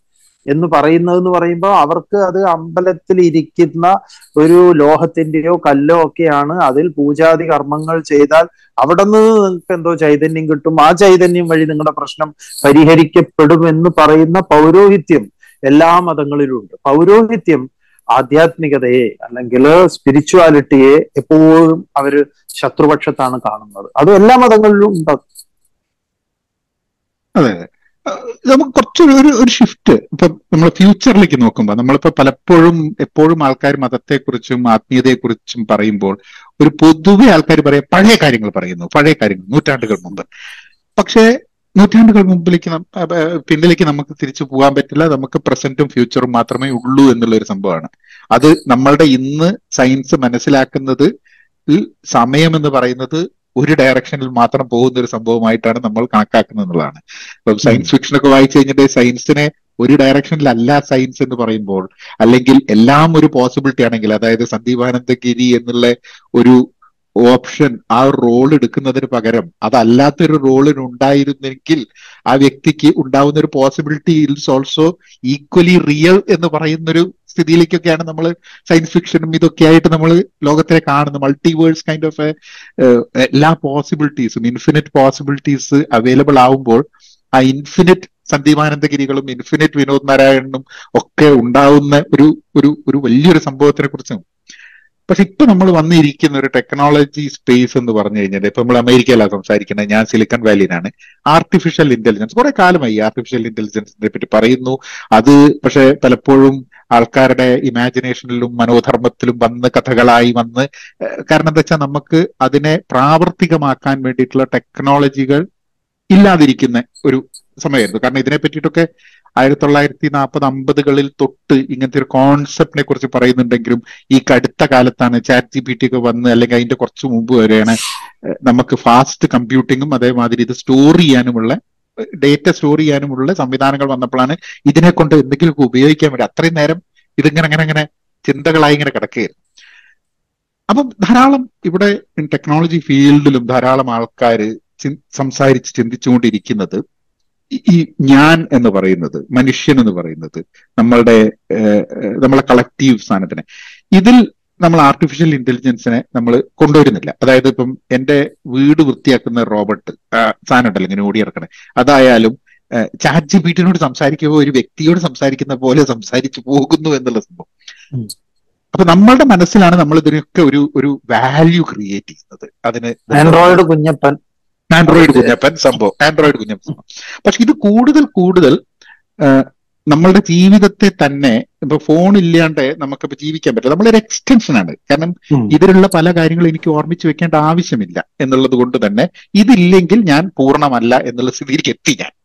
ഏഹ് ഞാൻ ഫിസിക്കലി ഞാനൊരു മനുഷ്യനാണ്. ഇതൊക്കെ കംപ്ലീറ്റ് കാർബൺ ക്രിയേറ്റഡ് സാധനങ്ങളാണ് എന്ന് ഇരിക്കുമ്പോൾ ഈ ഒരു സംഭവം എന്ന് പറയുന്നത് ഇല്ലാണ്ട് ഞാൻ പൂർണമല്ല. വിനോദ് എന്ന് നിങ്ങൾക്ക് അറിയുന്ന ഞാൻ പൂർണമാവണം എന്നുണ്ടെങ്കിൽ ഇതും ചിലപ്പോൾ ഫേസ്ബുക്ക് ഒക്കെ വേണ്ടി വരും. അല്ലെങ്കിൽ ഞാൻ പൂർണമാവില്ല എന്നുള്ളതാണ്. അപ്പൊ ഇത് കുറെ ചോദ്യങ്ങൾ മനുഷ്യന്റെ മുമ്പിൽ എത്തിക്കും. അപ്പൊ ഞാൻ ചില സമയത്തൊക്കെ ഞാൻ സംസാരിക്കാറുണ്ട് അതിനെ പറ്റിയിട്ട്. പക്ഷെ from from your stand point where you read സ്ക്രിപ്റ്റേഴ്സും കാര്യങ്ങളൊക്കെ ഇതിൽ ആ എ ഐ അല്ലെ ആർട്ടിഫിഷ്യൽ നമ്മളല്ലാത്ത മനുഷ്യനല്ലാത്ത ആ ഒരു സംഭവത്തിന് അതിനെയും കൂടെ അതിനും കൂടെ റൈറ്റ്സ് ഉണ്ടാവുന്ന അതിനും കൂടെ ഇമ്പോർട്ടൻസ് വരുന്ന ഒരു സംഭവം. അത് ഒരു- കാര്യം കൂടെ പറഞ്ഞാൽ കുറച്ചും കൂടെ വ്യക്തമാണ് അതായത് ഇപ്പൊ ഞാൻ ഇത് എന്റെ എക്സ്റ്റൻഷൻ ആണ് ഫോൺ എന്ന് പറയുന്നത് പോലെ തന്നെ നാളെ മെഷീനും മനുഷ്യനും കൂടിയുള്ള ഒരു ഒരു സംഭവം ഉണ്ടാവാൻ സാധ്യതയുണ്ട് എന്ന് വിചാരിക്കാം ഏഹ് അങ്ങനെ വരുമ്പോൾ എവിടെയാണ് നമ്മൾ മനുഷ്യന് ഭയങ്കരമായിട്ടുള്ള കൺഫ്യൂഷൻസ് വരും. മനുഷ്യന് ഭയങ്കരമായിട്ട് കൺഫ്യൂഷൻസ് വരും. ശരിയും തെറ്റും റൈറ്റ്സും എന്തും ഏതും ഒക്കെ വരും. കാരണം നമ്മളുടെ ജീവിതത്തിന്റെ ഫണ്ടമെന്റൽ ആസ്പെക്ട്സിലേക്ക് കടന്ന് കയറിക്കൊണ്ടാണ് ഈ സംഭവങ്ങൾ വർക്ക് ചെയ്യുന്നത്. ഏഹ് അപ്പം ഒരു as time goes by people will have more and more spiritual depravity അല്ലെങ്കിൽ അതില്ലാത്തതിന്റെ ഒരു പ്രശ്നം ആൾക്കാർക്ക് ഉണ്ടാവും എന്ന് എനിക്കൊരു തോന്നലാണ്. അത് അത് അതിനെന്താണ് ഒരു വഴി? ഇപ്പം എന്റെ കുട്ടികളൊക്കെ നിരീശ്വരവാദികൾ സ്പിരിച്വൽ ഞങ്ങൾ അമ്പലത്തിൽ പോയിട്ടില്ല ഇവർക്കൊന്നും യാതൊരു ഇതുമില്ല. എന്റെ മകന്റെ റൂമിൽ മാത്രമേ വിഗ്രഹങ്ങളുള്ളൂ. കാരണം ഇവൻ എന്താന്ന് പറഞ്ഞു കഴിഞ്ഞിട്ടുണ്ടെങ്കിൽ ഇവൻ എവിടെയോ ഗുരുവായൂർ പോയപ്പോ ഇതിന്റെ കഥയൊക്കെ കേട്ടിട്ട് അവിടുന്ന് എല്ലാം കൂടി വലിച്ച് ഇപ്രാവശ്യം പോയി പറഞ്ഞു ശിവലിംഗം ഇല്ല ബാക്കി എല്ലാം എന്റെ അടുത്തുണ്ട്. എന്റെ ഫോന്റെ മുറിയിൽ മാത്രമേ ഉള്ളൂ ഇതൊക്കെ. അപ്പൊ അവരൊക്കെ അവരുടെ രീതിയിൽ അങ്ങനെ സഞ്ചരിച്ചുകൊണ്ടിരിക്കുന്നത്. അത് കണ്ടുപിടിക്കുക അന്വേഷണവും സാധനങ്ങളും. അപ്പം ബട്ട് അറ്റ് സം പോയിന്റ് അവരൊക്കെ എല്ലാവരും സ്റ്റക്കാവും എല്ലാ മനുഷ്യനും സ്റ്റക്കാവുന്ന പോയിന്റ്സ് ഉണ്ട് മുന്നോട്ട് പോകുമ്പോൾ അപ്പൊ ഇങ്ങനത്തെ ഒരു ഒരു ഇരുപത്തഞ്ച് വർഷം മുമ്പ് സ്റ്റക്കായ പോലെ അല്ല ഇനി വരുന്ന ഇരുപത്തഞ്ച് വർഷത്തിൽ മനുഷ്യൻ സ്റ്റക്കാവുക ആ സ്റ്റക്കാവുന്ന പോയിന്റ്സിൽ അൺസ്റ്റക്ക് ആവാൻ എന്താണ് ചെയ്യുക എന്നുള്ളതാണ്. ഇതൊരു വലിയൊരു എനിക്ക് എനിക്കുണ്ടാവുന്ന ഒരു കൺഫ്യൂഷനാണ് അല്ല ഇത് അങ്ങ് ഈ നമ്മുടെ ടി ഡി രാമേഷിന്റെ ആൽഫ എന്ന് പറയുന്ന ബുക്ക് വായിച്ചിട്ടുണ്ടോ? ഇല്ല ഞാൻ ബാക്കി ആൽഫയും ആഫ്രിക്ക മാമ ആഫ്രിക്ക വായിച്ചിട്ടില്ല. ബാക്കി ബാക്കി ഏഹ്, ആൽഫ വായിക്കേണ്ട ഒരു പുസ്തക കാരണം ആൽഫയിലെ ഒരു പ്രൊഫസർ ഇതേപോലെ ചില ആശങ്കകൾ മുന്നോട്ട് വെച്ചിട്ട് അദ്ദേഹം ഒരു ഒരു പ്രസംഗം ഒരു ക്ലബ് ഒരു ഒരു ഒരു ഹാളിലകത്ത് നടത്തുന്ന ഇദ്ദേഹം തുടർച്ചയായിട്ട് ഇങ്ങനെ പല പ്രസംഗങ്ങളും നടത്തും. കുറച്ച് മുമ്പിൽ ഒരു ക്രാക്കുള്ള ആളെ പോലെയാണ് സംസാരിക്കുക. അപ്പൊ ഇത് കേട്ടിട്ട് കുറച്ച് ആളുകൾ ഈ ഐ ടി മേധ അങ്ങനെയുള്ള പ്രൊഫഷന് പിന്നെ ഡോക്ടർ ഇങ്ങനെ പല സമൂഹത്തിലെ പല ആളുകളും കൂടെ ഒരു അയലൻഡിലേക്ക് പോവുകയാണ് അപ്പൊ ഈ അയലൻഡിൽ ഒരു ഒരു മനുഷ്യജീവി ഇല്ലാത്ത ഒരു എന്താ പറയാ അവിടെ ആരും ഇല്ലാത്ത ഒരു ഐലൻഡിലേക്ക് ഇവർ കടക്കുന്നതിന് തൊട്ട് മുമ്പ് ഇവർ ഈ തോണി അവിടെ ഈ ബോട്ട് അവിടെ വെച്ച് നശിപ്പിക്കുകയാണ്. എന്നിട്ട് ഇവർ ഇവരുടെ വസ്ത്രങ്ങളും കാര്യങ്ങളും എല്ലാം ഉപേക്ഷിച്ച് ഇതിലേക്ക് കടക്കുകയാണ് ഈ ഐലൻഡിൽ അപ്പൊ അതിൽ ഈ പ്രൊഫസർ മുന്നോട്ട് വെക്കുന്ന ഒരു കാര്യം എന്താന്ന് പറഞ്ഞാൽ നിങ്ങളുടെ എല്ലാം നിങ്ങളെ മൊത്തത്തിൽ ഡിലീറ്റ് ചെയ്യണം എന്നാ. നമ്മുടെ പഠിച്ച അറിവ് പ്രയോഗിക്കരുത്.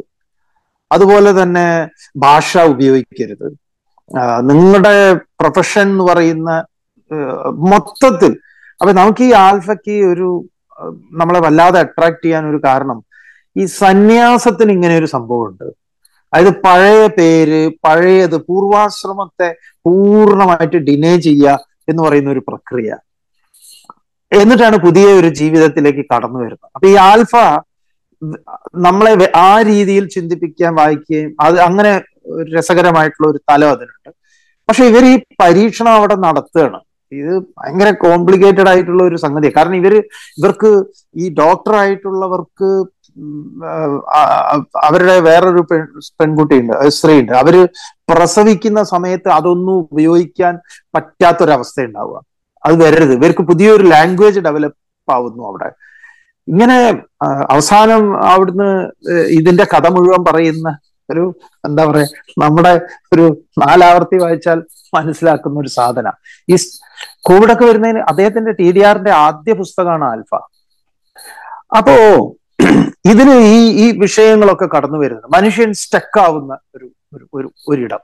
ഈ പറഞ്ഞ പോലെ ബോധപൂർവം സ്റ്റക്ക് ആക്കുക എന്നിട്ട് എന്താണ് പുതുത് ഉണ്ടാവുന്നത് നോക്കുക. കാരണം പല ഇതിലാണ് ഈ പുതിയ പല പല പല സാധനങ്ങൾ ഉണ്ടാകുമ്പോൾ നമുക്കൊരു ആശ്വാസം ഉണ്ടാവുന്നു. പിന്നെ നമ്മൾ ഈ മുംബൈ പോകുന്ന ഗോവിന് പിമ്പേ എന്ന് പറഞ്ഞ പോലെ ഇങ്ങനെ വഴിയിൽ പോവുകയാണ്. അപ്പൊ നമ്മളെ തന്നെ ആർട്ടിഫിഷ്യൽ ആയിട്ട് ഇങ്ങനെ ഒരു അവസ്ഥയിലേക്ക് കൊണ്ട് എത്തിച്ചിട്ട് അവിടെ ഉണ്ടാകുന്ന ഒരു ശരിയായ ഉൽപ്പന്നം അത് നമ്മുടേതാണെന്നാണ് പറയുന്നത്. ഇതൊന്നും നമ്മുടെ സ്വന്തമല്ല.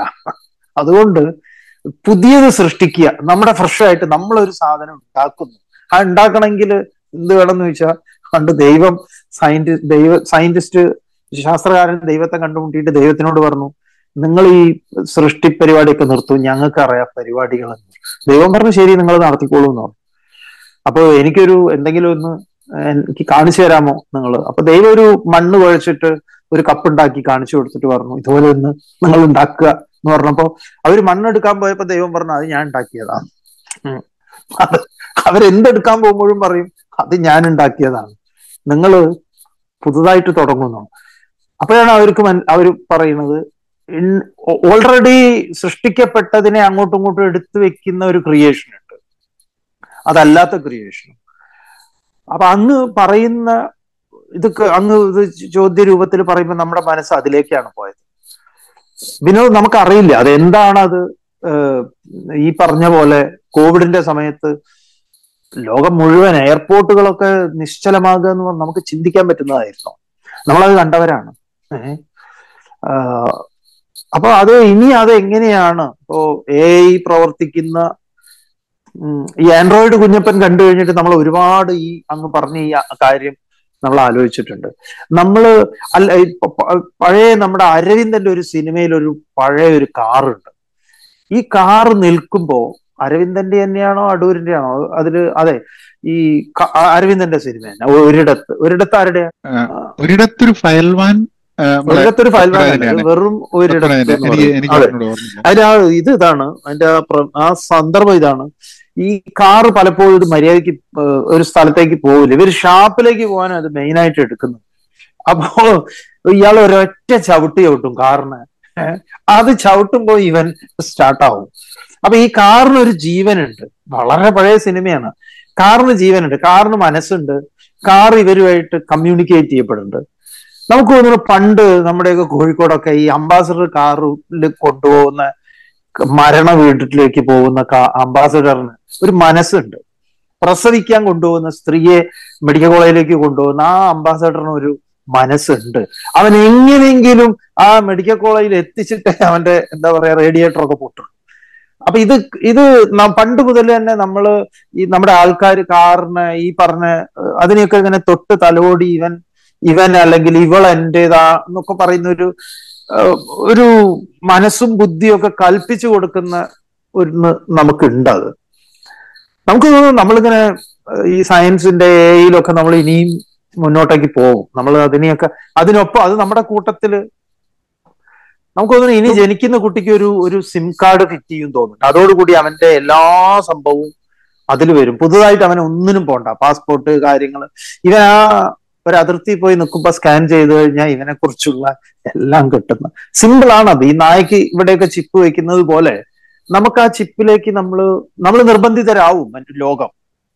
ഇത് മൊത്തത്തിൽ കൊണ്ടു നടക്കാൻ അത് ശരിയാണ്. ചിപ്പിലേക്ക് ചിപ്പിലേക്ക് മനുഷ്യന് ചിപ്പ് വെക്കുന്ന ഒരു സംഭവത്തിന്റെ അവരതിന്റെ ലീഗൽ നൂലാമാലകൾ അല്ലെങ്കിൽ പ്രൈവസി അങ്ങനത്തെ സംഭവങ്ങളെ റിസോൾവ് ചെയ്ത് കഴിഞ്ഞിട്ടുണ്ടെങ്കിൽ കാരണം അതാണല്ലോ അതിന്റെ ഏറ്റവും കൂടുതൽ ഈ സാധനത്തിനെ ഇപ്പം ഇപ്പം ഇതാക്കിക്കൊണ്ടിരിക്കുന്നത് അതിന്റെ ഒരു ഒരു പ്രിവസി പ്രശ്നങ്ങളുടെ സംഭവമാണ്. നമുക്ക് മറ്റുള്ളവർ അറിയാതെ നമ്മൾക്ക് വെക്കേണ്ട ഒരു പ്രൈവസി എന്ന് പറയുന്നത് നമ്മളുടെ ഒരു റൈറ്റ് ആണ് എന്നുള്ള രീതിയിലുള്ള ചർച്ചകൾ വരികയാണ്. അത് ഇപ്പൊ ഞാൻ ഞാൻ വീണ്ടും ജോർജ് ഓർവെലിന്റെ നയന്റീൻ എയ്റ്റി ഫോർ ഒന്നുകൂടെ വായിച്ചു പടുത്ത് അപ്പം അതിൽ പ്രത്യേകിച്ച് എല്ലാം സ്റ്റേറ്റ് തീരുമാനിക്കുകയാണ്. ഏഹ് തോട്ട് ക്രൈം ചെയ്യുന്നതിനെ പറ്റി. നയന്റീൻ എയ്റ്റി ഫോറിൽ നടക്കുന്നുള്ള എയ്റ്റി ഫോറിൽ നടന്നില്ല. പക്ഷെ എന്നാലും നമുക്ക് തോട്ട് ക്രൈമുകൾക്ക് വേണ്ടി ശിക്ഷിക്കപ്പെടുന്നതും നമ്മൾ സാമൂഹ്യ മാധ്യമം വഴിയും മീഡിയ വഴി മനുഷ്യന്റെ ചിന്തകളെ ഒക്കെ അധികാരി വർഗം കൺട്രോൾ ചെയ്യുന്ന ഒരു സ്ഥിതിയിലേക്ക് മനുഷ്യൻ ആ മാറിക്കൊണ്ടിരിക്കുക. ധാരാളം ആൾക്കാർ ഇപ്പൊ നമ്മളൊരു ഒരു ഗ്രൂപ്പ് ആൾക്കാർ എടുത്തു കഴിഞ്ഞിട്ടുണ്ടെങ്കിൽ അതിൽ വാട്സാപ്പിൽ മാത്രം ജീവിക്കുന്ന ആൾക്കാരുണ്ട്. സാമൂഹ്യ മാധ്യമത്തിൽ മാത്രം ജീവിക്കുന്ന ആൾക്കാരുണ്ട്. പുസ്തകങ്ങൾ വായിക്കാതെ ഉള്ളിലേക്ക് ഒരിക്കലും അന്വേഷണങ്ങൾ പോകാണ്ട്. എല്ലാം നോട്ടിഫിക്കേഷനിൽ കൂടി മാത്രം ലോകത്തെ മനസ്സിലാക്കുന്ന ആൾക്കാരുണ്ട്. ഇങ്ങനെയൊക്കെയുള്ള ആൾക്കാരുടെ കൂട്ടത്തിലാണ് നമ്മൾ ജീവിക്കുന്നത്. അപ്പൊ അത് അത് അതിന്റെതായിട്ടുള്ള ചാലഞ്ചസ് എനിക്ക് തോന്നുന്നത് ഇന്ന് എല്ലാ ആൾക്കാരും വായിച്ചിരിക്കേണ്ട പുസ്തകമാണ് നയന്റീൻ എയ്റ്റി ഫോർ അത് ചില ആൾക്കാർ വായിക്കില്ല. കാരണം എന്താ വെച്ചാൽ അത് എന്താ പറയാ കമ്മ്യൂണിസ്റ്റ് ഗവൺമെന്റിനെയും അങ്ങനത്തെ ഗവൺമെന്റുകളെയൊക്കെ ഒരു ഒരു ഡിക്റ്റേറ്റർഷിപ്പിനെയും സ്റ്റേറ്റ് ഓൺഡ് സംഭവത്തിനെയൊക്കെ എതിർത്താണെന്ന് പറഞ്ഞിട്ട് കുറെ പേര് ഇപ്പോഴും വായിക്കാണ്ടിരിക്കും. പക്ഷെ അത് അത് ഇന്നും റെലവെന്റ് ആവുന്ന കുറെ സംഭവങ്ങളുണ്ട്. എസ്പെഷ്യലി നമ്മൾ പ്രൈവസിയെ കുറിച്ചും മനുഷ്യന് ചിന്തിക്കാൻ കഴിയും. I I exist because I think അല്ലെ? I think so I exist എന്ന് പറയുന്ന പോലെ ആ മനുഷ്യന് ചിന്തിക്കാൻ വേണ്ടിയിട്ടുള്ള ശേഷി നഷ്ടപ്പെടുത്തുന്ന രീതിയിൽ ഇപ്പം ഞാൻ എന്റെ മോനോട് പറയും അവനുമായിട്ടുള്ള സംവദിക്കാനുള്ള സ്പേസസ് അവൻ വളരുമ്പോൾ എനിക്ക് നഷ്ടപ്പെട്ടുകൊണ്ടിരിക്കുകയാണ്. കാരണം അവന്റെ അത്ര സ്പീഡിൽ എനിക്ക് കാച്ചപ്പ് ചെയ്യാൻ പറ്റുന്നില്ല അവന്റെ ലോകത്തിന്. അപ്പൊ ഞാനിങ്ങനെ ഉണ്ടാക്കിക്കൊണ്ടിരിക്കുക സ്പേസ് ഞങ്ങൾക്ക് സംസാരിക്കാൻ വേണ്ടിയിട്ട്. അപ്പൊ ഇപ്പൊ ഞാനൊരു ഒരു എസ്സയുടെ ഒരു പുസ്തകം മേടിച്ചു. കുറെ. Essays James Baldwin Maya Angelou പിന്നെ ഫെഡറിക് ഡഗ്ലസ് അങ്ങനെ അതായത് പണ്ട് സിവിൽ റൈറ്റ്സ് മൂവ്മെന്റിൽ അങ്ങനെ ഓരോ സംഭവത്തിലും എഴുതിയിട്ടുള്ള ആൾക്കാർ അല്ലെങ്കിൽ എന്താ പറയുക ഇന്ന് നമ്മൾ എങ്ങനെ നമ്മളുടെ ലോകത്തെ കാണുന്നു എന്നുള്ളത് ഷെയ്പ്പ് ചെയ്ത കുറെ എഴുത്തുകാരുടെ എക്സസൈസ് അപ്പൊ ഇവനോട് കൊണ്ട് ഓരോ ദിവസവും ഓരോന്ന് വായിക്കും. എന്നിട്ട് അതിനെപ്പറ്റി ഞങ്ങൾ സംസാരിക്കും. അതായത് അവന്റെ ലോകത്തിൽ ഉള്ള ആൾക്കാർ എഴുതിയതല്ല ഇത്. ഇതൊക്കെ പണ്ട് ആൾക്കാർ എഴുതിയ സംഭവമാണ് സോ വി ഹാവ് അപ്പം ന- നമ്മൾ ഇപ്പൊ ഞാൻ പറഞ്ഞു വരുന്നത് എനിക്ക് ഞാൻ നേരത്തെ പറഞ്ഞു ആശയക്കുഴപ്പങ്ങൾ മാത്രമേ എനിക്ക് ലോകത്തിന് സംഭാവന ചെയ്യാനുള്ളൂ എന്നുള്ളതാണ് ഞാൻ വിശ്വസിക്കുന്നത്. കാരണം ഉത്തരങ്ങളൊന്നുമില്ല ചോദ്യങ്ങളും സാധനം മാത്രമേ ഉള്ളൂ. ജാക്കുറാക്ക് ജാക്ക് റാക്ക് പറഞ്ഞൊരു സംഭവം തന്നെ ആണ് all I have to give to this world is my confusion അതാണ് വേറൊന്നും എനിക്ക് ഈ ലോകത്തിന് കൊടുക്കാനില്ല എന്നുള്ളതാണ്. അപ്പൊ ഈ മരണം എന്നുള്ളൊരു പോയിന്റിൽ നിങ്ങൾ സംസാരിച്ചു. മരണം എന്ന് പറയുന്നത് ഇപ്പം നമ്മളുടെ എക്സിസ്റ്റൻസ് ഞാനൊരു ഒരു വ്യക്തിയാണ് ഈ ലോകത്ത് ജീവിക്കുന്നുണ്ട് എന്നുള്ളത് എന്നെ അറിയുന്ന ആൾക്കാരിലൂടെ മാത്രം നടക്കുന്ന ഒരു സാധനം. അല്ല എന്നെ അറിയാത്ത ആൾക്കാർക്ക് ഞാൻ എക്സിസ്റ്റ് ചെയ്യുന്നില്ല. ഞാൻ ഫിസിക്കലി ഉണ്ടെങ്കിലും ഞാൻ എക്സിസ്റ്റ് ചെയ്യുന്നില്ല. അപ്പം എന്റെ എക്സിസ്റ്റൻസിന്റെ വ്യാപ്തി കൂടിക്കൊണ്ടിരിക്കുക. എനിക്ക് കൂടുതൽ ആൾക്കാരെ അറിയുന്നതോട് കൂടിയിട്ട് ഇപ്പൊ ഞാൻ ഒരു ബ്ലോഗൊക്കെ ചെയ്ത് അങ്ങനെ ചെയ്തിരുന്നു. എന്റെ വീഡിയോ വൈറലാവുന്നതിന് മുമ്പേ എന്റെ എക്സിസ്റ്റൻസിന്റെ വ്യാപ്തി ഇന്ന് എന്റെ എക്സിസ്റ്റൻസിന്റെ വ്യാപ്തിയിൽ നിന്ന് വ്യത്യാസമുണ്ട്. അതൊരു നല്ല ഭയങ്കര കാര്യമായിട്ടൊന്നല്ല ഞാൻ പറയുന്നത്. പക്ഷെ കൂടുതൽ ആൾക്കാർ എന്നെ അറിയുമ്പോൾ ഈ വ്യക്തിക്ക് എക്സിസ്റ്റൻസ് വലുതാവുകയാണ്. അപ്പൊ തന്നെ എനിക്ക് മരിക്കാതിരിക്കാനുള്ള സാധ്യതകളും കൂടി വരികയാണ്. കാരണം എന്താ വെച്ചാൽ ഞാൻ മരിക്കുന്ന സമയത്ത് എനിക്ക് പരിചയമുള്ള എല്ലാ ആൾക്കാരും എന്നെ മറക്കണമല്ലോ. ഞാൻ മരിച്ചു എന്നുള്ളത് സ്ഥിരീകരിക്കണമല്ലോ. അപ്പം ഞാനിപ്പം ഒരു വർഷത്തേക്കുള്ള എല്ലാ ആഴ്ചത്തേക്കും ഒരു വീഡിയോ എന്നുള്ള രീതിയിൽ അമ്പത്തിരണ്ട് വീഡിയോ ആയിട്ട് ഉണ്ടാക്കി. അത് എല്ലാ വെള്ളിയാഴ്ച ഇങ്ങനെ വരുന്നുണ്ട്. ഞാൻ അടുത്ത ആഴ്ച ചത്തുപോയി. ഏ? ഈ കുറെ ആൾക്കാർക്ക് ഈ അമ്പത്തിരണ്ട് ആഴ്ച ഞാൻ ജീവിച്ചിരിക്കുന്നുള്ള. ഏ? അപ്പം അപ്പം ഈ പ്രസന്റിൽ നിന്നും ഞാൻ ഫ്യൂച്ചറിലേക്ക് ജീവിക്കാൻ വേണ്ടിയിട്ടുള്ള ഒരു വകുപ്പ് ഇന്ന് എനിക്ക് ഉണ്ടാക്കാൻ പറ്റും. ഞാൻ അറിയൂ അറിയില്ല എന്നുള്ള ഞാൻ അറിയില്ല ഞാൻ തീർന്നു. പക്ഷേ ഈ ലോകത്ത് ഞാനിങ്ങനെ ജീവിച്ചിട്ട് നമ്മൾ എഴുത്തിൽ കൂടെ മനുഷ്യൻ ജീവിക്കുന്നത് ഇന്നും നമ്മൾ പണ്ട് എഴുതിയ ആൾക്കാർക്കും ഇപ്പം കവികൾ മരിക്കുന്നില്ല എന്ന് പറയുന്നത് കവികൾ മരിക്കുന്നില്ല എന്ന് പറയുന്നു പറയുന്നത്. അപ്പം ഈ മരണം എന്നുള്ള കോൺസെപ്റ്റിനെ പോലും മനുഷ്യൻ വ്യത്യസ്തമായി കാണും. അതായത് മനുഷ്യൻ മരിക്കാനുള്ള പേടിയോണ്ടാണ് ഈ ജീവിതത്തിലുള്ള ഡാൻസും കളിയും പാട്ടും ഒക്കെ നടത്തുന്നത്. മരിക്കാൻ പേടിയില്ലാത്തൊരു സമയത്ത് ഈ ഡാൻസിന്റെ ചുവടുകൾ വ്യത്യാസം വരുന്നുള്ളതാണ് എനിക്ക് തോന്നുന്നത്. അതെ? കാരണം ഈ മരിക്കുന്നതിന് മുമ്പ് കുറെ കാര്യങ്ങൾ ചെയ്തു തീർക്കാനുണ്ട്. അല്ലെങ്കിൽ മരിക്കുന്നതിന് മുമ്പ് കുട്ടികളെ കാര്യം നോക്കണം. ഇത് മരിക്കില്ല എന്നുണ്ടെങ്കിൽ മനുഷ്യന് വേറെ രീതിയിൽ അവ- അവന്റെ ഡാൻസിന്റെ ഒക്കെ ഒരു കൊറിയോഗ്രഫി വ്യത്യാസം ഉണ്ടാവുന്ന എനിക്ക് തോന്നുന്നത്. അപ്പൊ- നമ്മൾ ഈ ലോകത്തിൽ ഇങ്ങനെയൊക്കെ നമുക്ക് എക്സിസ്റ്റ് ചെയ്യാം. നമ്മൾ എക്സിസ്റ്റൻസിന്റെ അസ്തിത്വത്തിന്റെ പല തലങ്ങൾ ഉണ്ട് എന്ന് മനസ്സിലാക്കുമ്പോൾ which is coming back to spirituality again അതായത് ഇപ്പൊ ആത്മീയത എന്ന് പറയുന്ന സമയത്ത് പറയുന്നത് ഈ ഭൗതികമായിട്ടുള്ള നിലയിൽ നിന്നും വ്യത്യസ്തമായിട്ടുള്ള ഒരു ചിന്ത വരുന്നുണ്ട് എന്നുള്ള രീതിയിലാണല്ലോ പലപ്പോഴും ആൾക്കാർ മനസ്സിലാക്കുന്നത്. അപ്പൊ അതിന്റെ കൂടെ കൂടുതൽ ലെവലും കൂടെ ആഡ് ചെയ്യുന്നൊരു സ്ഥിതി അല്ലേ വരിക? അതെ തീർച്ചയായിട്ടും. അതെല്ലാത്തിനും ഒരു ഒരു സൗന്ദര്യം ഉണ്ടാവും. നമ്മുടെ ഈ മറ്റേ ബ്രസീലിനോട് ആദ്യത്തെ കോച്ച് പറഞ്ഞതുപോലെ ഫുട്ബോൾ നമുക്ക് എങ്ങനെയും കളിക്കാം. അത് കാണികൾക്ക് നമുക്ക് കുറച്ചൊരു ഒരു ഇമ്പമുണ്ടാക്കുന്ന വിധത്തിൽ നമുക്ക് കളിക്കാൻ സാധിക്കണം. നിങ്ങൾക്ക് അതിന് സാധിക്കണം. അവിടെ അത് ഒരു ഒരു ഇതാണ്. കളിക്കാം. ഫുട്ബോൾ തേരാപ്പാര അടിച്ച് അങ്ങോട്ടും ഇങ്ങോട്ടും ഒക്കെ ഇട്ട് എങ്ങനെയെങ്കിലും ഇവരുടെ പോസ്റ്റിൽ കൊണ്ടുപോയി അടിക്കുക അതല്ല വേണ്ടത്. ഈ കാണികളുണ്ട്. അവരെ ആനന്ദിപ്പിക്കുന്നതിന്റെ വഴികളും കൂടെ നമുക്ക് കണ്ടെത്തണം. അപ്പൊ അതാണല്ലോ ബ്രസീൽ ആദ്യമായിട്ട് ആ വഴി തുറന്നു വെച്ചത്. പറഞ്ഞതുപോലെ അങ്ങ് നേരത്തെ പറഞ്ഞതുപോലെ മരണ മരിക്കാൻ നേരത്തുള്ള സ്റ്റെപ്പുകൾക്ക് മരണഭയത്തിൽ നിന്നുള്ള സ്റ്റെപ്പുകൾക്കൊക്കെ അത് വ്യത്യാസമുണ്ട്. അങ്ങ് അത് പറയുമ്പോൾ നമുക്ക് ഓർമ്മ വന്നത് ഈ നമ്മുടെ ആലപ്പുഴയിൽ ഒരു സംഭവമാണ്. ആലപ്പുഴയിൽ തെങ്ങിന്റെ മുകളിൽ നിന്ന് വീണിട്ട് ഇനി ജീവിതത്തിൽ എണീക്കാൻ പറ്റില്ല എന്ന് പറഞ്ഞിട്ട് ഒരുത്തൻ കിടക്കുന്നുണ്ടായിരുന്നു വീട്ടിൽ. ഓ, പാവം ഒരു എന്താ പറയാ നമ്മുടെ ആ കടപ്പുറത്തിനോട് ചേർന്നിട്ടുള്ള ഒരു സ്ഥലത്താണ്. ഇനി ഇവന് എഴുന്നേക്കണമെങ്കിൽ തന്നെ എപ്പോ പറ്റുന്നുള്ള ഒരു ഗ്യാരണ്ടി ഇല്ലാതെ അങ്ങനെ കിടപ്പില്ല അങ്ങനെ നിൽക്കുമ്പോഴാണ് സുനാമി എന്ന് പറഞ്ഞിട്ട് കടൽ അടിച്ചു കയറുന്നു എന്ന് പറഞ്ഞ് ആളുകൾ ഓടിയപ്പോ ഇവനും എഴുന്നേറ്റ് ഓടി. ഇവൻ ഓടി എവിടെ എത്തി കഴിഞ്ഞപ്പോഴാണ് ആരോ പറഞ്ഞു എടോ നീയല്ലേ ഇങ്ങനെ കിടക്കും കിടക്കണു എന്ന് പറഞ്ഞു. അപ്പൊ ഉടനെ ഞാൻ അവിടെ ഇരുന്നു പിന്നെ കിടന്നു എന്നാ. അപ്പോ ഈ സ്പിരിച്വാലിറ്റിക്ക് അങ്ങനെ ഒരു സാധ്യത ഉണ്ട് അവന്റെ ഒരുവനിലെ സാധ്യതകളെ മുഴുവൻ ഉണർത്തുന്നതാണ്. അത് മരണത്തെ ഫേസ് ടു ഫേസ് കാണാനാണെങ്കിലും മരണവുമായി സംവദിക്കുന്നതാണ് ആത്മീയത. ആധ്യാത്മികത എന്ന് പറയുന്നത്. മരണത്തെ വളരെ ഫ്രണ്ട്ലി ആയിട്ട് കാണുന്ന അമേരിക്കയിലെ അതിഗംഭീരമായിട്ടുള്ള ഒരു മൂവി ഉണ്ടല്ലോ. Meet Joe Black meet Joe Black ലൈഫും ഡെത്തും തമ്മിലുള്ള ഡെത്ത് ലൈഫിനെ പ്രേമിക്കുന്ന ഒരു അസാധ്യ സിനിമയാണല്ലോ ശരിക്കും പറഞ്ഞാൽ അല്ലേ? എന്ത് ഗംഭീരാണ് അത് എന്ത് മനോഹരമായിട്ടാണ് അത് അവരോ അവതരിപ്പിച്ചത്. ശരിക്കും പറഞ്ഞാൽ സ്പിരിച്വൽ മൂവിയാണ് നമ്മൾ അതിനെ സ്പിരിച്വൽ ആയിട്ടാണോ കാണുന്നത് എന്നുള്ളത് എത്ര പേര് അങ്ങനെ കാണുന്നുണ്ട് എന്നുള്ളത് വേറൊരു കാര്യം. അത് പണ്ട് മുതലേ നമ്മൾ പറയുന്നുണ്ടല്ലോ മരിക്കാനുള്ള തീയതി നിശ്ചയിച്ച് ഇപ്പൊ പണ്ടൊക്കെ കഥകളിൽ വരുന്നതാണ് തീയതി നിശ്ചയിച്ചിട്ട് രണ്ട് ദിവസം കൂടെ കിട്ടുക എക്സ്ട്രാ. അപ്പോൾ ആ. ജീവിതം വ്യത്യസ്തമാവുന്നു എന്നുള്ളത്. അത് എനിക്കൊക്കെ. പരിചയമുള്ള ആൾക്കാരുണ്ട് വളരെ എന്താ പറയുക ക്യാൻസർ പോലുള്ള രോഗങ്ങളൊക്കെ വന്ന് അത് കഴിഞ്ഞിട്ട് പിന്നെ അവരുടെ ജീവിതത്തെ അവർ നോക്കി കാണുന്നല്ല. ഒരു അറ്റാക്ക് വന്നു കഴിഞ്ഞിട്ടുള്ള ജീവിതം. Before attack and after attack വ്യത്യാസം വരുന്നത്. അപ്പം നമ്മൾ ഈ ജീവിതത്തിനെ എങ്ങനെ നയിക്കുന്നു അതിൽ എന്ത് നേടുന്നു എന്നുള്ളതിന് നമ്മളെ നമ്മളെ മൈൻഡിന്റെ ഒരു വലിയൊരു പ്ലേ ഉണ്ട് അതിൽ ഏഹ് ഇപ്പൊ നമ്മൾ പറഞ്ഞുകൊണ്ടിരിക്കുന്ന എന്താ പറയാ സെൽഫ് കോൺഫിഡൻസ് ഇല്ലാത്തതിന്റെ ഇമ്പോസ്റ്റർ സിൻഡ്രോം എന്നൊക്കെ പറയുന്നത്. അതായത് എനിക്ക് ഇപ്പൊ പുതിയ ജോലിയിലേക്ക് ഞാൻ ചേർന്നു. അപ്പൊ മറ്റേ പഴയ ജോലി പോയിട്ട് കഴിഞ്ഞൊരു മൂന്ന് മാസം ഞാൻ ഇങ്ങനെ ജോലി അന്വേഷണവും കാര്യങ്ങളും ഒക്കെ ആയിട്ട് ഇങ്ങനെ നീങ്ങുമ്പോൾ എന്ന് പറഞ്ഞാൽ വലിയ ബുദ്ധിമുട്ടുകളൊന്നും ഉണ്ടായിരുന്നില്ല. എന്നാലും നീങ്ങുന്ന സമയത്ത് എന്റെ എനിക്ക് എന്തൊക്കെ പറ്റില്ല എന്നുള്ളത് മാത്രമേ എന്റെ മനസ്സിൽ വന്നുകൊണ്ടിരിക്കുന്നുള്ളൂ.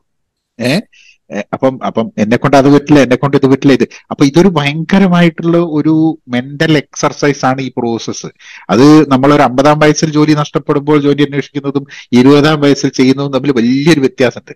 മുപ്പത് വർഷത്തിന്റെ വ്യത്യാസമല്ല. മുപ്പത് വർഷത്തിൽ നമ്മൾ ചിന്തിച്ച് കൂട്ടി ഉണ്ടാക്കിയ എല്ലാത്തിന്റെയും വലിയൊരു വലിയൊരു നടന്ന് സഞ്ചരിക്കാൻ പറ്റാത്തൊരു ദൂരം നമ്മളുടെ ഉള്ളിലുണ്ട് in terms of the complexities അപ്പം അപ്പൊ ഞാൻ when when when you said about ഈ ആത്മീയത എന്ന് പറയുന്ന സമയത്ത് ഇന്നും ആൾക്കാർക്ക് ഇത് കൂടുതൽ ഈ ചർച്ച നടക്കാനുള്ള സ്പേസുകൾ നഷ്ടപ്പെടും. ഇപ്പൊ ഞാൻ പറയട്ടെ ഞാനിപ്പം മുമ്പേ ആദ്യമായിട്ട് ഞാൻ എനിക്ക് തോന്നുന്നു നിങ്ങളെ പറ്റിയിട്ട് കേൾക്കുന്നത് ഒരു ഒരു നിരീശ്വരവാദികളുമായിട്ടുള്ള ഒരു ഒരു ഒരു കോൺവെർസേഷനിലാണ് എനിക്ക് തോന്നുന്നത്. ഡിബേറ്റിൽ രവിചന്ദ്രനായിട്ടുള്ള. ഡിബേറ്റിലാണ് ഞാൻ ആദ്യമായിട്ട് നിങ്ങൾ പറയുന്ന ഒരു ഇത് അപ്പം സ്വാഭാവികമായിട്ട് ചർച്ചകൾ വന്ന് നിങ്ങൾ എന്തിനാ ഈ നമ്മൾ നമ്മൾ എന്ന് പറയുന്നത്? നിങ്ങൾ എന്തുകൊണ്ട് ഞാൻ എന്ന് പറയുന്നില്ല? നിങ്ങൾക്ക് എന്താണ് ഈ ഇങ്ങനെ വേഷം ധരിക്കേണ്ട ആവശ്യമുണ്ടോ? അങ്ങനെ. അപ്പൊ ആ ഒരു രീതിയിൽ തന്നെ ഞാനും എന്റെ ചിന്തകളെ ഇതാക്കിയിട്ടുണ്ടായിരുന്നു. കാരണം അന്ന് രവിചന്ദ്രൻ ഒക്കെ ഒരു ഗ്രൂപ്പിൽ ഞങ്ങൾ കുറെ അന്ന് എങ്ങനെ എവിടെങ്കിലും ഒരു കാവ്യോ അതായത് എവിടെയെങ്കിലും മതമോ ആത്മീയതയായിട്ടുള്ള എന്തെങ്കിലും വന്നു കഴിഞ്ഞിട്ടുണ്ടെങ്കിൽ അതിനെ ഒഴിവാക്കുക എന്നുള്ളതാണ്. അത് കഴിഞ്ഞ് ഞാനത് വിട്ടു. ഇപ്പോഴും അവർ അതിനെ അതിനെ കൊണ്ട് നടക്കുന്നുണ്ട്. എന്ന് പറഞ്ഞു കഴിഞ്ഞാൽ ഞാൻ നിരീശ്വരവാദി ആവുമ്പോൾ തന്നെ എനിക്ക് മറ്റുള്ളവരെ മനസ്സിലാക്കാൻ വേണ്ടിയിട്ടുള്ളൊരിത് ഏഹ്, അതിനുള്ള ശ്രമം നടത്തണം എന്നുള്ളത് എനിക്കൊരു എന്റെ പ്രൈം ഇമ്പോർട്ടൻസ് ആയി വന്നു. ഞാനൊരു നിരീശ്വരവാദിയാണെങ്കിൽ ഞാനൊരു യുക്തിവാദിയാണെങ്കിൽ എന്റെ പ്രൈം റെസ്പോൺസിബിലിറ്റി ഈ സമൂഹത്തിൽ ജീവിക്കുമ്പോൾ എന്നിൽ നിന്നും വ്യത്യസ്തമായ ആൾക്കാരെ മനസ്സിലാക്കാൻ ശ്രമിക്കുകയാണ് എന്റെ പ്രഥമമായിട്ടുള്ള ഉത്തരവാദിത്തം എന്നുള്ള ഒരു പൊസിഷനിലേക്കാണ് ഞാൻ എത്തിയത് ഏ അത് ഞാൻ ഒരു വിശ്വാസിയാവുകയോ ഞാനൊരു ആത്മീയമായി സഞ്ചരിക്കുകയോ ഒന്നുമല്ല. പക്ഷെ എല്ലാ ആൾക്കാരും മനസ്സിലാക്കാൻ ശ്രമിക്കുക എന്നുള്ളത് വലിയൊരു ഇമ്പോർട്ടന്റ് സംഭവമായിട്ട് എനിക്ക് തോന്നുന്നുണ്ട്. അപ്പൊ അങ്ങനെയുള്ള സംവാദങ്ങൾ ഇപ്പൊ നമ്മൾ ഇങ്ങനെ സംസാരിക്കുന്ന പോലുള്ള ഒരു ചാൻസ് ഉണ്ടായത്. എനിക്ക് പറയാലോ ഇപ്പം നമ്മൾ ക്ലബ് ഹൗസിൽ മുമ്പേ സംസാരിച്ചിട്ടുണ്ട് നമ്മൾ രണ്ടാളും. ഉണ്ട് അപ്പോ അത് കഴിഞ്ഞിട്ട് പിന്നെ സംസാരിക്കണം ഞാൻ പലപ്പോഴും ആലോചിച്ചിട്ടുണ്ട്. പക്ഷെ പലപ്പോഴും എനിക്കൊരു ഒരു ഒരു ഒരു- ഒരു ഒരു മൈൻഡ് ബ്ലോക്ക് ഉണ്ടായിട്ടുണ്ട്. ഇവിടെ വന്നപ്പോ നമ്മൾ ആദ്യം ആലോചിച്ചു വിനോദിനെ ഒന്ന് ബന്ധപ്പെടണമല്ലോ. എങ്ങനെയാ നമ്പർ കിട്ടാൻ ആരോടാണ് ചോദിക്കുക? ഏ എന്നിങ്ങനെ ഒന്ന് രണ്ടു വട്ടം ആലോ സ്വയം മനസ്സിൽ ചിന്ത ഉണ്ടായിട്ടുണ്ട്. ഇത് പിന്നെ ഇങ്ങനെ ആരോട് ചോദിച്ചില്ല പക്ഷെ ഇത് സംഭവിച്ചു. അതെ. അപ്പം അപ്പൊ അപ്പൊ ഞാൻ പറയുന്നത് ഞാൻ നേരത്തെ ഒരു ചോദ്യം ഉണ്ടായിരുന്നു ഇതിന്റെ തൊട്ട് മുമ്പ്. അതായത് ആത്മീയത അല്ലെങ്കിൽ ഇങ്ങനെയുള്ള അന്വേഷണങ്ങൾ ബുദ്ധിമുട്ടാവുന്ന ഒരു സാഹചര്യമാണോ കാലമാണോ ഇന്ന് എന്നുള്ള ഒരു ചോദ്യം ഞാൻ നേരത്തെ ചോദിച്ചിരുന്നില്ല. ആ ചോദ്യത്തിലേക്കാണ് ഞാൻ തിരിച്ചു വരുന്നത്. കാരണം സംവാദങ്ങളൊക്കെ ഡോക്ടേർഡാണ് സംവാദങ്ങളൊക്കെ ആളുകളെ കൂട്ടാൻ വേണ്ടിയിട്ടുള്ളതാവുന്നു. സംവാദങ്ങളൊന്നും സംവാദങ്ങൾ അന്വേഷണങ്ങളാവുന്നില്ല. ഇല്ല. സംവാദങ്ങളിൽ നിങ്ങളിൽ നിങ്ങളെ ജയിക്കാൻ വേണ്ടി ഞാൻ ശ്രമിക്കുന്നു. എന്നെ ജയിക്കാൻ വേണ്ടി നിങ്ങൾ ശ്രമിക്കുന്നു. ഈ കാണി ഇപ്പൊ നേരത്തെ ഫുട്ബോളിന്റെ പറഞ്ഞ മാതിരി കാണികൾക്ക് ഒരു ഓഡിയൻസിന് ഒരു രസമുണ്ടാക്കാൻ വേണ്ടിയിട്ടുള്ള അന്നത്തെ ഡിബേറ്റുകൾ ഇന്ന് ഞാൻ തിരിഞ്ഞു നോക്കുമ്പോൾ ഓഡിയൻസിന് ഒരു ഒരു ഹരമുണ്ടാക്കാൻ വേണ്ടിയിട്ടാണ് ആ ഡിബേറ്റുകൾ നടക്കുന്നതെന്ന് എനിക്ക് ഇന്ന് തോന്നുന്നുണ്ട്. ഏഹ് പലപ്പോഴും. ഇന്ന് പല ഡിബേറ്റുകളും ചാനൽ ചർച്ച റെസ്ലിംഗ് പോലെയാ. റെസ്ലിംഗ് പോലെയാണ്. അപ്പൊ അപ്പൊ അതുകൊണ്ട് അതുകൊണ്ട് പലപ്പോഴും ആ സംവാദങ്ങൾക്കുള്ള സ്പേസ് എനിക്ക് ഇപ്പൊ ഞാൻ അമേരിക്കയിൽ ജീവിക്കുന്ന എനിക്ക് ആ സ്പേസ് സത്യം പറഞ്ഞു കഴിഞ്ഞിട്ടുണ്ടെങ്കിൽ വേറെ ആൾക്കാരുടെ കൂടെ അല്ല. എനിക്ക് ഒറ്റയ്ക്കുണ്ട്. ഒറ്റയ്ക്ക് ഞാനിരുന്ന് ഞാൻ ആഴ്ചയിൽ ഒരിക്കലെങ്കിലും ഞാൻ ജിദ്ദുവിന്റെ ഒരു പഴയ ടോക്ക് കേൾക്കും. കാരണം നടക്കുന്ന സമയത്ത്. അല്ലെങ്കിൽ ആ ജെ കെ കൃഷ്ണമൂർത്തിയുടെ. കൃഷ്ണമൂർത്തിയുടെ. അല്ലെങ്കിൽ അത് ചില സമയത്തൊക്കെ ചിലപ്പോൾ മൂപ്പര് മൂപ്പര് കുറെ കേട്ട് കഴിഞ്ഞിട്ടുണ്ടെങ്കിൽ എനിക്ക് ഭയങ്കരമായിട്ട് വരും കാരണം ഇയാളിത് എന്തിനും ഉത്തരം പറയില്ല. ഒരു ചോദ്യം ചോദിച്ചു കഴിഞ്ഞാൽ വീണ്ടും ഒരു ചോദ്യം ചോദിക്കും. ഇയാൾ ആകെ മനുഷ്യനെ മക്കാറാക്കുന്ന ഒരു സംഭവമാണ് അപ്പൊ എനിക്ക് ആകെപ്പാട് പ്രശ്നമാണ് അപ്പൊ ഞാൻ വിചാരിച്ച ഒന്നര മണിക്കൂർ ഞാൻ ഇയാൾ പറയുന്നത് കേട്ടോ കഴിഞ്ഞ ഇയാൾ ഞാൻ ചോദിച്ചതിനൊന്നും കുറെ ചിന്തകളും കൂടെ കുറെ ചോദ്യം കൂടെ വീണ്ടും ഉണ്ടാവും. ആകെ മനുഷ്യനെ കൺഫ്യൂസ് ചെയ്യുക അതുകൊണ്ട് പിന്നെ അപ്പൊ കുറച്ചു കാലം ജിദ്ദുനെ കേട്ട് ഞാൻ ജിദ്ദുനെ ഒഴിവാക്കും. കാരണം എന്താ ഇനി ജന്മം ഞാൻ കേൾക്കില്ല എന്നിട്ട് മാറും. പിന്നെ വീണ്ടും. പക്ഷെ അതേ സമയത്ത് തന്നെ ഞാൻ ഇപ്പം അപ്പൊ ഞാൻ പറഞ്ഞു വരുന്നത് എന്റെ പേഴ്സണൽ ആയിട്ടുള്ള കുറെ സെർച്ചസ് വരും സ്പേസസ് ഇല്ല. അപ്പൊ എനിക്ക് പേടിയാണ്. ഇപ്പൊ ഈ കുറച്ച് ആൾക്കാർ കൂടിയിട്ട് ഗ്രൂപ്പായിട്ട് ചർച്ച ചെയ്യുന്നുണ്ട് പറഞ്ഞാൽ ഞാൻ അങ്ങോട്ട് പോകാൻ എനിക്കൊരു ഒരു പേടിയുണ്ട്. കാരണം എന്താ വെച്ചാൽ അവിടെ എന്നെ ചാക്കിടാൻ വേണ്ടിയിട്ടാണ് ആൾക്കാർ നിൽക്കുന്നത് എന്നുള്ളൊരു ഒരു ഒരു ഒരു തോന്നലാണ്. കാരണം അവരുടെ ഗ്രൂപ്പിന്റെ അവരുടെ വിഭാഗത്തിന്റെ അതിന്റെ ഭാഗമാക്കാൻ വേണ്ടി ശ്രമിക്കുക എന്നുള്ളത്. അതുകൊണ്ടാണ് ജോലിയിലേക്ക് സർക്കാർ ജോലിയിലേക്ക് നമ്മൾ കയറുമ്പോൾ യൂണിയനിൽ ചേർക്കാൻ നിൽക്കുന്നത് പോലെ. അതേപോലെ. അപ്പൊ ഒറ്റയ്ക്ക് നിന്നിട്ട് കാര്യങ്ങൾ അന്വേഷിക്കാൻ വേണ്ടിയിട്ട് ഉള്ള അവസരങ്ങൾ അവൈലബിൾ ആവുന്നില്ല. ഏഹ് അപ്പൊ ചില ആൾക്കാർ എന്നോട് പറഞ്ഞിട്ട് ഞാനിങ്ങനെ നമ്മൾ അടുത്ത സുഹൃത്തുക്കളെ പറയുമ്പോൾ എന്റെ ഒരു വളരെ ക്ലോസ് ഫ്രണ്ട് ഉണ്ട്. മൂപ്പർക്ക് ഒരു സ്വാ മൂപ്പർക്ക് ഒരു ഗുരു ഉണ്ട് അപ്പം ഇവർക്ക് ഒരു ഗു- ഹവായിലാണ്. മൂപ്പർക്ക് ഒരു ഗുരു ഉണ്ട് മൂപ്പര് കേരളത്തിൽ കുറച്ചു കാലം ഉണ്ടായിരുന്നു. ഇപ്പൊ പത്തറുപത് വയസ്സൊക്കെ ആയിട്ടുണ്ട്. ഒറ്റയ്ക്കാണ് ഈ ജീവിക്കുന്നത്. പക്ഷെ എന്റെ ഒരു സുഹൃത്ത് എന്ന് ഇവിടെ പറയാനുള്ള ഒരാളെ ഉള്ളൂ. ഒരു ഹവായില? അല്ലല്ല ഹവായിലാണ് ഗുരു ഉള്ളത് അയാളുടെ. ഹവായിലും ആ. ഹവായിൽ. പക്ഷെ ഇയാൾ ഇവിടെയാണ്. അപ്പൊ ഇയാൾ എന്നോട് പറയും ആ ഒരു മിനിറ്റ്. മരുന്ന് കഴിക്കാൻ വേണ്ടി പറയാ അലക്സ.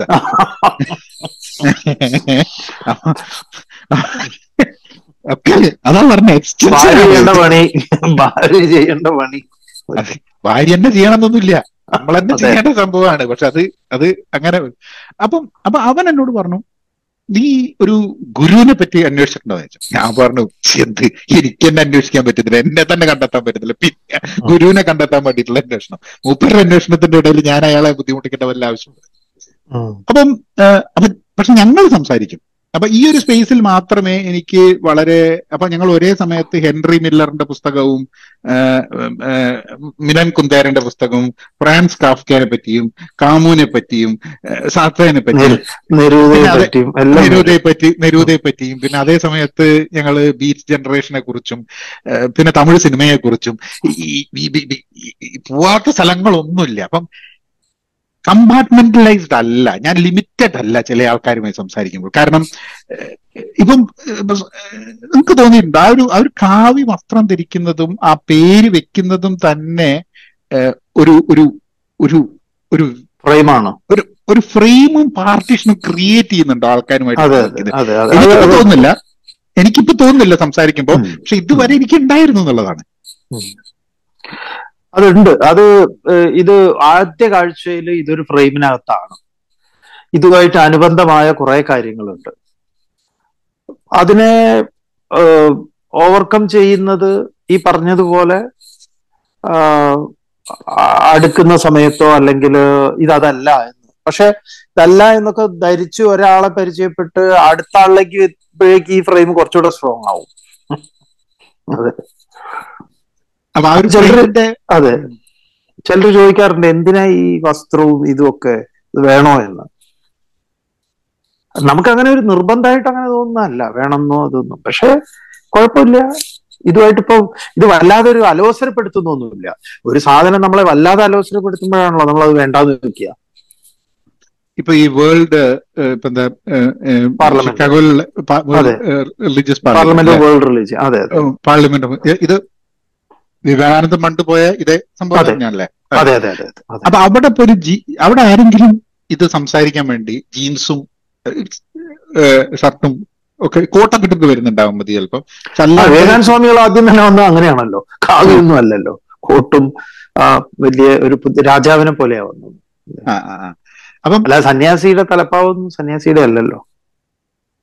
അതെ അതെ. അപ്പം ആ ഒരു അത് ചിലപ്പം ആയിരിക്കും. കാരണം എന്താ പറയുക ഞാനിപ്പം വീട്ടിൽ ഏഹ്, ഞാൻ ലുങ്കി ഉടുക്കും അങ്ങനത്തെ സംഭവങ്ങൾ ഇടും. ഓഫീസിൽ പോകുമ്പോൾ ഞാൻ ആ വേഷമല്ല വേറൊരു വേഷമാണ് ഇടുക. പക്ഷെ ഇവിടെയൊക്കെ എന്ന് പറഞ്ഞു കഴിഞ്ഞപ്പോ എന്റെ ഓഫീസുകളിലൊക്കെ ഞാൻ കണ്ടിട്ടുണ്ട്. അതായത് ചില ആൾക്കാർക്ക് പാവാടട്ട് പോകണം എന്ന് അന്ന് തോന്നുകയാണെങ്കിൽ അവർ പാവാടട്ട് പോകും അപ്പൊ ആരും ചോദിക്കുന്നില്ല നിങ്ങൾ എന്തിനാ ഈ പാവാടട്ട് വന്നത്? പാവാടട്ട് വരണം.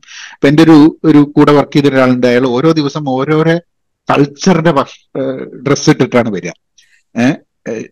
ജെൻഡർ ബ്രേക്കിംഗ് ഡ്രസ്സസ് ഇട്ടിട്ടാണ് വരിക. അയാളൊരു ഡയറക്ടറാണ് പക്ഷെ അയാൾ എന്താന്ന് പറഞ്ഞാൽ അയാൾ അയാൾക്ക് ഇങ്ങനത്തെ കുറെ ഡ്രസ്സുകളുണ്ട്. അയാൾ ചില ദിവസം അയാൾ ആഫ്രിക്കയിലെ ചില ഒരു വേഷവിധാനാണ്. ചില സമയത്ത് അയാൾ വേറെ ലോകത്തെ വേറെ ചൈനയിലുള്ള ഒരു വേഷവിധാനാണ്. അങ്ങനെ ഓരോ വേഷവിധാനങ്ങളുണ്ട് ബോബി ചെമ്മണ്ണൂരിനെ പോലെ ഇടയ്ക്ക്? അയാളെ കാണിച്ചിട്ടില്ല ഞാൻ. ബോബി ചെമ്മണ്ണൂർ കാണിച്ചു കഴിഞ്ഞിട്ട് ചിലപ്പോ ബോബി ചെമ്മണ്ണൂരിന്റെ ഡ്രസ് ഇട്ടിട്ട് അയാൾ ചിലപ്പോ വരും.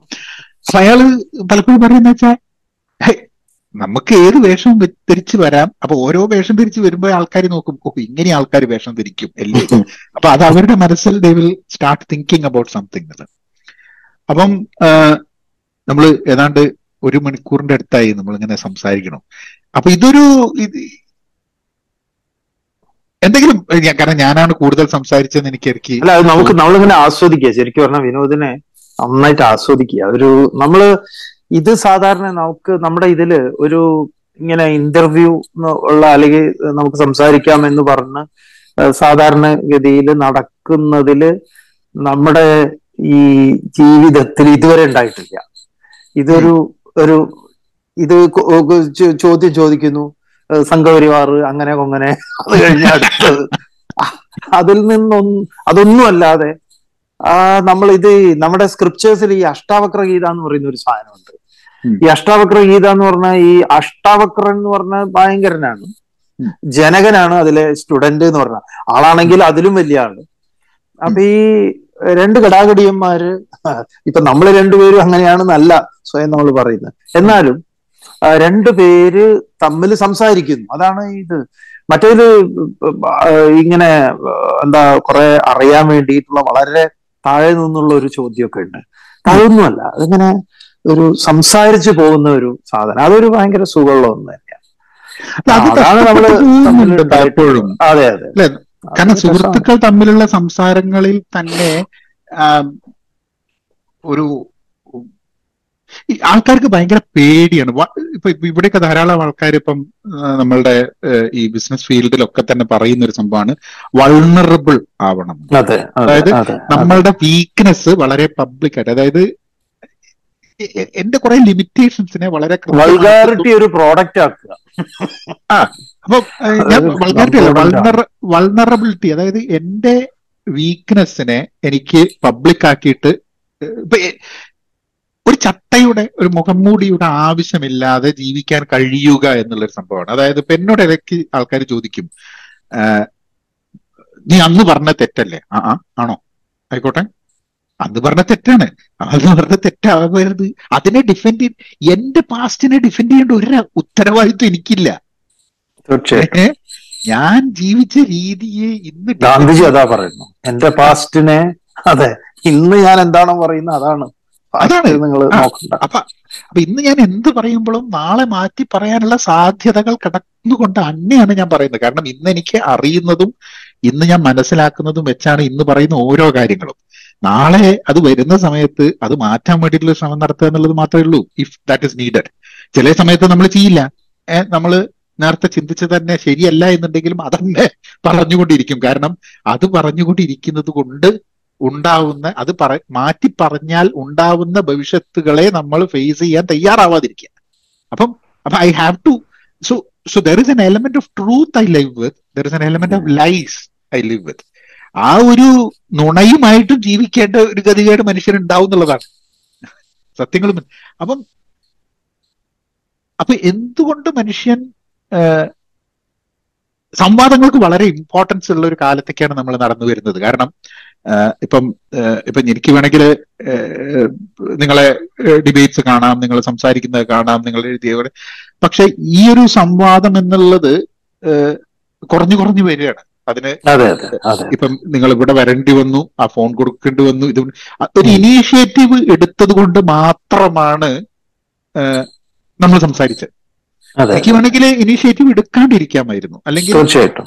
ചില സമയത്ത് നമ്മൾ ഇനീഷ്യേറ്റീവ് എടുക്കില്ല. അതിന് രണ്ട് അതിന് ചിലപ്പം അത് ഇനീഷ്യേറ്റീവ് എടുത്തു കഴിഞ്ഞാൽ അത് നടന്നില്ലെങ്കിലുള്ള പ്രശ്നം എന്താവും? അല്ലെങ്കിൽ എന്തിനു ഞാൻ ഇനീഷ്യേറ്റീവ് എടുക്കണം? ഏഹ് ഇത് അപ്പൊ ഇതിലൊക്കെ ആൾക്കാർ ഇങ്ങനത്തെ കുറെ സാധനത്തിൽ കിടക്കുമ്പോൾ ആൾക്കാർക്ക് എക്സ്പീരിയൻസ് നഷ്ടപ്പെടുകയാണ്. ഫാമിലിയിലും ഇത് തന്നെ പ്രശ്നം ഉണ്ടാവും. ഫാമിലി ലൈഫ് കൊളാവുന്നതിൽ ഒരു പ്രധാന ഘടകം ഇത്തരം നല്ല സൗ സംഭാഷണങ്ങൾ ഉണ്ടാവുന്നില്ല. കൃത്യമായ ഈ എന്താ തുറന്നു വെക്കൽ ഉണ്ടാവുന്നില്ല. അതൊക്കെ വലിയ ഇത് തന്നെയാ. അപ്പൊ അത് കുറയുന്നു എന്നുള്ളത് വലിയ തന്നെയാ. വലിയ പ്രശ്നമാണ് അത്. അത് അതുണ്ടാവണം. അത് അകല അകൽച്ചകൾ കൂടുന്നു. ഈ ഈ ഋഗ്വേദത്തിന്റെ അവസാനം എന്ന് പറയുന്ന അതിന്റെ ഒരു കലാശക്കൊട്ട് എന്ന് പറയുന്നതാണ് ഈ ഐകമത്യ സൗഹൃദം എന്ന് പറയുന്നത്. അതിന്റെ അവസാനം പറയുന്നത് അതിന്റെ ഏറ്റവും വലിയ അർഗ്വേദത്തിന്റെ താല്പര്യം തന്നെ അവസാനം ഇങ്ങനെയാ പറയുന്നത്. സംഗജദ്വം സമ്പദദ്വം സംവോ മനാംസി ജാനതാന്ന നമുക്ക് ഒരുമിച്ച് നടക്കാം ഒരുമിച്ച് ഇരിക്കാം എന്നിട്ട് നമുക്ക് പരസ്പരം സംസാരിക്കാം. നമ്മുടെ മനസ്സുകൾ പരസ്പരം ഒന്നാവട്ടെ. എന്തൊരു ഒരു ഇതാണ്? ഏത് കാലത്ത് പറഞ്ഞതാ? പക്ഷെ ഇന്ന് നമുക്കത് ഒരുമിച്ച് നടക്കുക എന്ന് പറഞ്ഞാൽ കുറച്ച് ബുദ്ധിമുട്ടാണ്. നമുക്ക് വേറെ നടക്കാം. ഇവന്മാര് ശരിയല്ല. പക്ഷെ അതെ. അവിടെ ഒരുമിച്ച് ഇരിക്കാൻ വേണ്ട വേണ്ട നമുക്ക് ആളില്ലാത്തടത്ത് ഇരിക്കാം. അതെ. ഇപ്പൊ ഈ അങ്ങനെ പറയുന്ന സമയത്ത് സംഭവം വളരെ സിമ്പിൾ ആണ്. പക്ഷെ അതിന് മുമ്പ് പറഞ്ഞു കഴിഞ്ഞാൽ സംസ്കൃതം എനിക്ക് മനസ്സിലാവില്ല.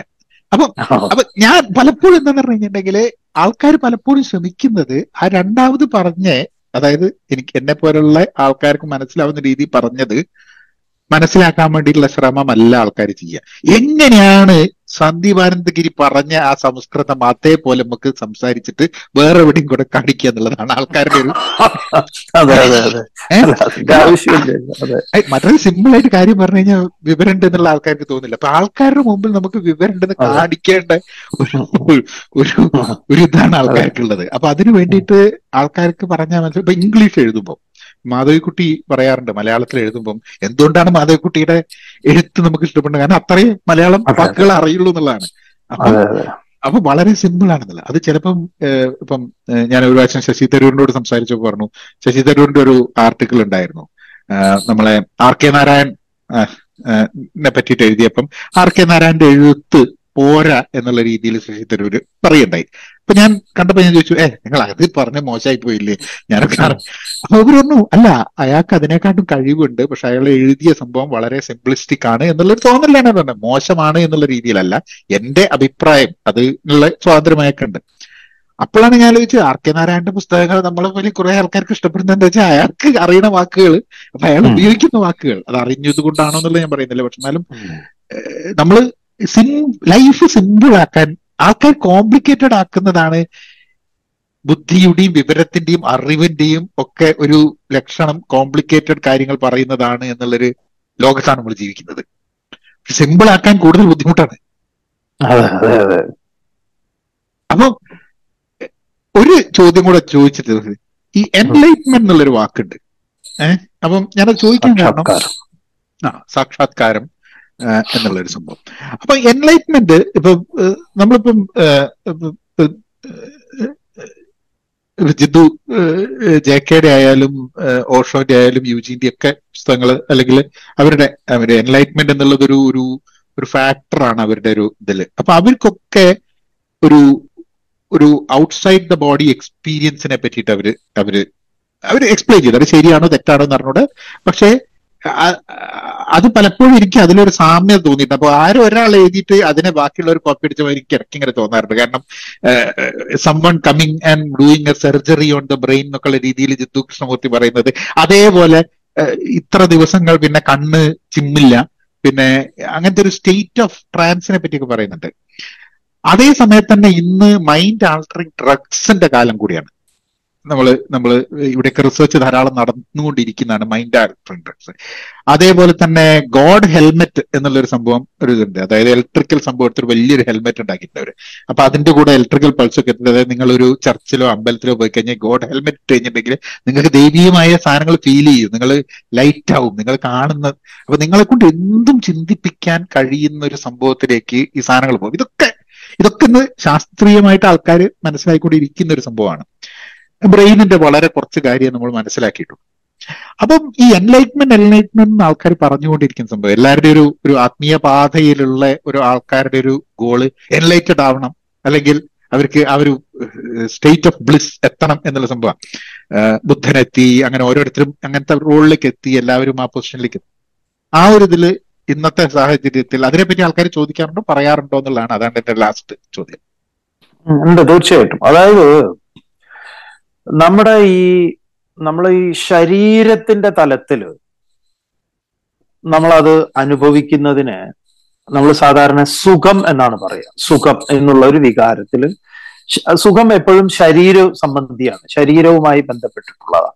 സുഖമായി ഉറങ്ങി സുഖമായിട്ട് അവിടെ യാത്ര ചെയ്തു ഇരിക്കാൻ സീറ്റ് ഉണ്ടായിരുന്നു എ സി ഉണ്ടായിരുന്നു സുഖമായിരുന്നു. സുഖം എന്ന് പറയുന്നത് ശരീരമാണ്. അതിന്റെ കുറച്ചും കൂടെ അടുത്ത തലമാണ് സൂക്ഷ്മമായിട്ടുള്ളതാണ് സന്തോഷം എന്ന് പറയുന്ന തലം. സന്തോഷം ശരീരത്തിന്റെതല്ല. സുഖമായിരുന്നു സന്തോഷമായിരുന്നു എന്ന് വെച്ചാൽ അത്ര സന്തോഷമൊന്നുമല്ല. എന്ന് പറഞ്ഞാൽ സന്തോഷം മനസ്സിന്റെ മനസ്സ് അനുഭവിക്കുന്നതാണ് സന്തോഷം. അതിന് അടുത്ത ലെവലാണ്. അതിന്റെ അടുത്ത ലെവലാണ് ആഹ്ലാദം എന്ന് പറയുന്നത്. അത് സുഖമല്ല സന്തോഷമല്ല അതിന്റെ മുകളിലേക്കുള്ളതാണ് ആഹ്ലാദം. ആഹ്ലാദം എന്ന് പറഞ്ഞാൽ ഹൃദയത്തിന്റെതാണ് ബുദ്ധിയുടേതാണ്. ഒരു കുട്ടി ഉണ്ടാവണം എന്ന് വലിയ ആഗ്രഹിച്ചു. കുടുംബത്തിൽ അവസാനം മകൾക്കൊരു കുട്ടിയായി മകനൊരു കുട്ടിയായി എന്നൊക്കെ പറയുമ്പോൾ ഭയങ്കര ഒരു അല്ലെങ്കിൽ ജർമ്മനി വേൾഡ് അല്ല എന്താ പറയാ അർജന്റീന വേൾഡ് കപ്പിൽ ജയിക്കണം എന്നുള്ള ആഗ്രഹം തുടക്കം മുതലുണ്ടായി. അവസാനം അത് അർജന്റീന പെനാൽറ്റിയിൽ ജയിക്കുമ്പോൾ ഉണ്ടാവുന്നത് ആഹ്ലാദമാണ്. അപ്പൊ സുഖം സന്തോഷം ആഹ്ലാദം. ഇത് മൂന്നും ഞാൻ സുഖിക്കുന്നു ഞാൻ സുഖിച്ചിട്ടുണ്ട് അല്ലെങ്കിൽ ഞാൻ സന്തോഷിക്കുന്നു സന്തോഷിച്ചിട്ടുണ്ട് ഞാൻ ആഹ്ലാദിച്ചിട്ടുണ്ട്. ഇവിടെ അനുഭവിക്കുന്ന ഒരാളുണ്ട് ഞാൻ എന്ന് പറയുന്ന ഒരാൾ. നാലാമത്തേതാണ് എൻലൈറ്റ്മെന്റ് എന്ന് പറയുന്ന അവസ്ഥ. അത് ആനന്ദം എന്ന് പറയുന്നതാണ്. ആനന്ദം. ആനന്ദം നാലാമത്തേത്. അവിടെ അനുഭവിക്കാൻ ഒരാളില്ലാത്ത അനുഭവം മാത്രമുള്ള ഒന്നാണ്. അത് ഈ പറഞ്ഞതുപോലെ എന്തെങ്കിലും ഈ പറഞ്ഞ വട്ടുപിടിച്ച് നടക്കുന്ന ഒന്നായിട്ടല്ല സ്ക്രിപ്റ്റേഴ്സിൽ പറഞ്ഞത്. സ്ക്രിപ്റ്റേഴ്സിൽ വളരെ നല്ലൊരു മനോഹരമായ ഉദാഹരണം പറയുന്നുണ്ട്. ഇപ്പൊ നമ്മളൊരു ഓഷന്റെ തീരത്ത് ഒരു ബബിളിനോട് സംസാരിക്കുകയാണ് സംവദിക്കുകയാണ് ഒരു കുമിളയോട്. നീ ആരാണ്? നീ ചോദിക്കുമ്പോൾ ഞാൻ ഒരു കുമിളയാണ്. നീ എവിടുത്തുകാരനാ? ഞാനിതാ ഇവിടെ പെൻസിൽവാനിയയിലാണ് അല്ലെങ്കിൽ എവിടെയെങ്കിലും ആണ്? എവിടെയാ. അപ്പൊ അവനോട് പറയാ നീ അതല്ല. പിന്നെ ഞാൻ എന്താണ് നീ എന്ന് പറഞ്ഞ ഈ ഓഷന് പോലും അടിസ്ഥാനമായിട്ടുള്ള ജലമാണ്. വാസ്തവത്തിൽ നിനക്ക് ഈ രൂപമൊക്കെ വെറുതെ നിനക്ക് തോന്നുന്നതാണ്. നീ ഒരു ടൈമിൽ ഇപ്പൊ ജനിച്ചു എന്നൊക്കെ ഉള്ളത് നിന്റെ തോന്നലാണ്. ശരിക്കും നീ ഇല്ലാതെയാവില്ല? നീ ഈ നാടുമായിട്ട് ബന്ധപ്പെട്ടവനല്ല? നീ ജലമാണെന്ന് തിരിച്ചറിയുമ്പോൾ നീ ഈ അൾട്ടിമേറ്റ് ആയിട്ടുള്ള ഈ അലാസ്കയും ആർട്ടിക്കും അന്റാർട്ടിക്കും ഒക്കെ കടന്നു നിൽക്കുന്ന ഒരു ഒരു എൻ ടി ടിയുടെ ഭാഗം. എൻ ടി ടി തന്നെയാണ് നീ. നീ വേറിട്ടവനല്ല വാസ്തവത്തിൽ അപ്പൊ ഈ ബബിൾ അത് റിയലൈസ് ചെയ്യുന്നതാണ് ശരിക്ക് ഈ അൾട്ടിമേറ്റ് റിയലൈസേഷൻ അല്ലെങ്കിൽ ഈ പറയുന്ന മോക്ഷം സാക്ഷാത്കാരം എന്നൊക്കെ പറയുന്നത്. അത് അതിന്റെ പരമമായ അതിന്റെ ആ അൾട്ടിമേറ്റ് ട്രൂത്ത് എന്താണെന്ന് അറിയുന്നതാണ്. അത് ഈ ഈ സാധാരണ മനസ്സുകൊണ്ടും ബുദ്ധി കൊണ്ടും അല്ല മറ്റതൊക്കെ അറിയാൻ ഈ പറഞ്ഞ അറിയാൻ ഒന്നുണ്ട് അറിയുക എന്ന പ്രക്രിയയുണ്ട് അറിവുണ്ട്. മറ്റടുത്ത് അത് മാത്രമേ ഉള്ളൂ. കുമിള എന്ന് പറയുന്ന ഒരു സാധനമോ പിന്നെ ഒരു രൂപമോ ഇല്ല. കുമിള ഞാൻ ജലമാണെന്ന് അറിയുമ്പം ഉള്ള ആ ഒരു അവസ്ഥ ഉണ്ടല്ലോ അത് അതാണ് വാസ്തവത്തിൽ വേറിട്ട് നമുക്ക് കുമിളയെ നോക്കുമ്പോൾ നമുക്കത് മനസ്സിലാവും. അത് നമ്മൾ നമ്മൾ ഓരോരുത്തരും വ്യക്തികൾ വ്യക്തിതലത്തിൽ. ഇതിനാണ് ഈ അൾട്ടിമേറ്റ് അന്വേഷണത്തിന്റെ അത് അതിലേക്കാ പോണം ഞാൻ തന്നെയാണ് ഈ കാണുന്നതൊക്കെ. അതുകൊണ്ടാണ് ഉപദേശത്തിൽ അത് നീയാകുന്നു എന്ന് പറയുന്നത്. തത്വമസി. അത് ഞാനാകുന്നു എന്ന് ഞാൻ തിരിച്ചറിയുന്നതാണ് അഹം ബ്രഹ്മാസ്മി എന്ന് പറയുന്നത്. ബ്രഹ്മം എന്ന് പറഞ്ഞാൽ വേറെ എന്തോ ഒരു സാധനം എന്നല്ല. ഇതിന്റെ പരമ കാരണമാണ് അപ്പൊ ഈ കാരണം അപ്പൊ കാരണവും കാര്യവും രണ്ടല്ല. അപ്പൊ കാര്യകാരണങ്ങളായിരിക്കുന്നത് നെയിം ആൻഡ് ഫോം ആണ്. നെയിം ആൻഡ് ഫോം ശരിക്കും പറഞ്ഞാൽ സയന്റിഫിക് ആയിട്ട് തന്നെ അതിന് വലിയ റെലവെന്റ് ഒന്നും ഇല്ല അത് തന്നെയാ ഇത്. അത് യു ജി ആണ് പറഞ്ഞത് തോന്നുന്നു. ഈ- ഒരു ഇതൊക്കെ എക്സ്പ്ലെയിൻ ചെയ്ത് കഴിഞ്ഞിട്ട് പറഞ്ഞു അയാൾ സ്വിറ്റ്സർലാൻഡിലായിരുന്നു ആ സമയത്ത് നിന്ന് അയാൾ ഇപ്പൊ ഒരു കുട്ടീനെ അടിച്ചു അയാൾ കുട്ടനെ. എന്നിട്ട് ഇയാളുടെ കാലുമ്മൽ ഒരു പാടിങ്ങനെ വരികയാണ്. അപ്പം അത് അതാണ് ഇയാൾ പറഞ്ഞിട്ടുള്ള സംഭവം. അപ്പൊ ഞാനത് കണ്ടപ്പോ ഞാനത് വായിച്ച്. ഇതൊക്കെ ഒരു പത്ത് പതിനഞ്ച് വർഷം മുമ്പേ ഞാൻ അതൊക്കെ ആ ഒരു വായിച്ചുകൊണ്ടിരുന്നിരുന്ന ഒരു കാലത്ത്. പക്ഷെ ഞാനും പിന്നെ നിച്ചെ ഫെഡറിക് നിച്ചെ വായിച്ചുകൊണ്ടിരിക്കുമ്പോ നിച്ചേന്റെ അവസാനത്തെ ഒരു ഇത് എന്ന് പറഞ്ഞാൽ മരണത്തിന്റെത് ഒരു കുതിരക്കാരൻ കുതിരയെ ഭയങ്കരമായിട്ട് അടിച്ച് അയാൾക്കത് കണ്ടിട്ട് അയാൾ കരഞ്ഞ് അയാൾക്ക് വിഷമമായി. ആ കിടപ്പിൽ അയാൾ പിന്നെ എണീക്കില്ല. അയാൾ മരിക്കുകയാണ്. അതിൽ വെച്ചിട്ട്. അപ്പൊ ഞാൻ പലപ്പോഴും എന്താ നമ്മൾ ഈ വായിക്കുന്നതും കാണുന്നതും കേൾക്കുന്നതും സംസാരിക്കും ഇതൊക്കെ കൂടി കണക്ട് ചെയ്തിരുന്നാണല്ലോ നമ്മളെ മനസ്സിൽ അതാണല്ലോ അതിന്റെ ഇത് വരിക. അതായത് വേ നമുക്കൊക്കെ ഉണ്ട്. വേറൊരാളുടെ പലപ്പോഴും നമുക്ക് നമ്മളുടെ വേദന സഹിക്കാൻ പറ്റുമെങ്കിലും മറ്റൊരാളുടെ വേദന സഹിക്കാൻ പറ്റാത്തൊരു ഒരു പ്രശ്നം മനുഷ്യനുണ്ട്. ഏഹ് അതാണ് സിനിമയിൽ പോലും ഒരു ടോർച്ചർ സീൻ കാണുന്ന സമയത്ത്. അവിടെ അവിടെ നമുക്കങ്ങോട്ട് അത് റിയൽ ആയിട്ട് തോന്നിക്കഴിഞ്ഞാൽ നമുക്ക് സഹിക്കാൻ പറ്റാതിരിക്കുന്നത്. നമ്മുടെ സെല്ലുകളെ പോലും ബാധിക്കും അത്. ഉണ്ട്. അത് കാരണം വെച്ചാൽ നമ്മളുടെ വലിയൊരു നിസ്സഹായാവസ്ഥ ഉണ്ട് കാരണം അത് ആ വേറൊരാളുടെ പെയിന് നമുക്ക് ഫിസിക്കൽ പെയിൻ നമുക്ക് ഫീൽ ചെയ്യാൻ പറ്റുന്നില്ല എന്നതിന്റെ ഒരു വലിയൊരു നിസ്സഹായാവസ്ഥ നമുക്ക് ഭയങ്കര പെയിൻഫുൾ ആണ്. കാരണം നമുക്കൊന്ന് മരുന്ന് വെച്ചു കൊടുക്കാം ഇത് ചെയ്യാം. പക്ഷെ അതുകൊണ്ടാണ് നമ്മളുടെ അടുത്തുള്ള ആൾക്കാർക്കൊക്കെ എന്തെങ്കിലും ഒരു അസുഖം വരുന്ന സമയത്ത് നമുക്കത് വളരെ ബുദ്ധിമുട്ടായിട്ട് വരുന്ന ഒരു സാധനം. ഇപ്പൊ നയന്റീൻ എയ്റ്റി ഫോറിലേക്ക് തിരിച്ചു വരികയാണെങ്കിൽ അതിൽ അതിൽ ഇവരിങ്ങനെ ടോർച്ചർ ചോദിച്ച് അവസാനം ബ്രേക്ക് ചെയ്യണം. അതായത് ആരെയും ഒറ്റിക്കൊടുക്കാൻ തയ്യാറാവുന്ന രീതിയിൽ മനുഷ്യനെ പാകപ്പെടുത്തി എടുക്കുന്ന ഒരു പ്രക്രിയയാണ് അധികാരത്തിന്റെ.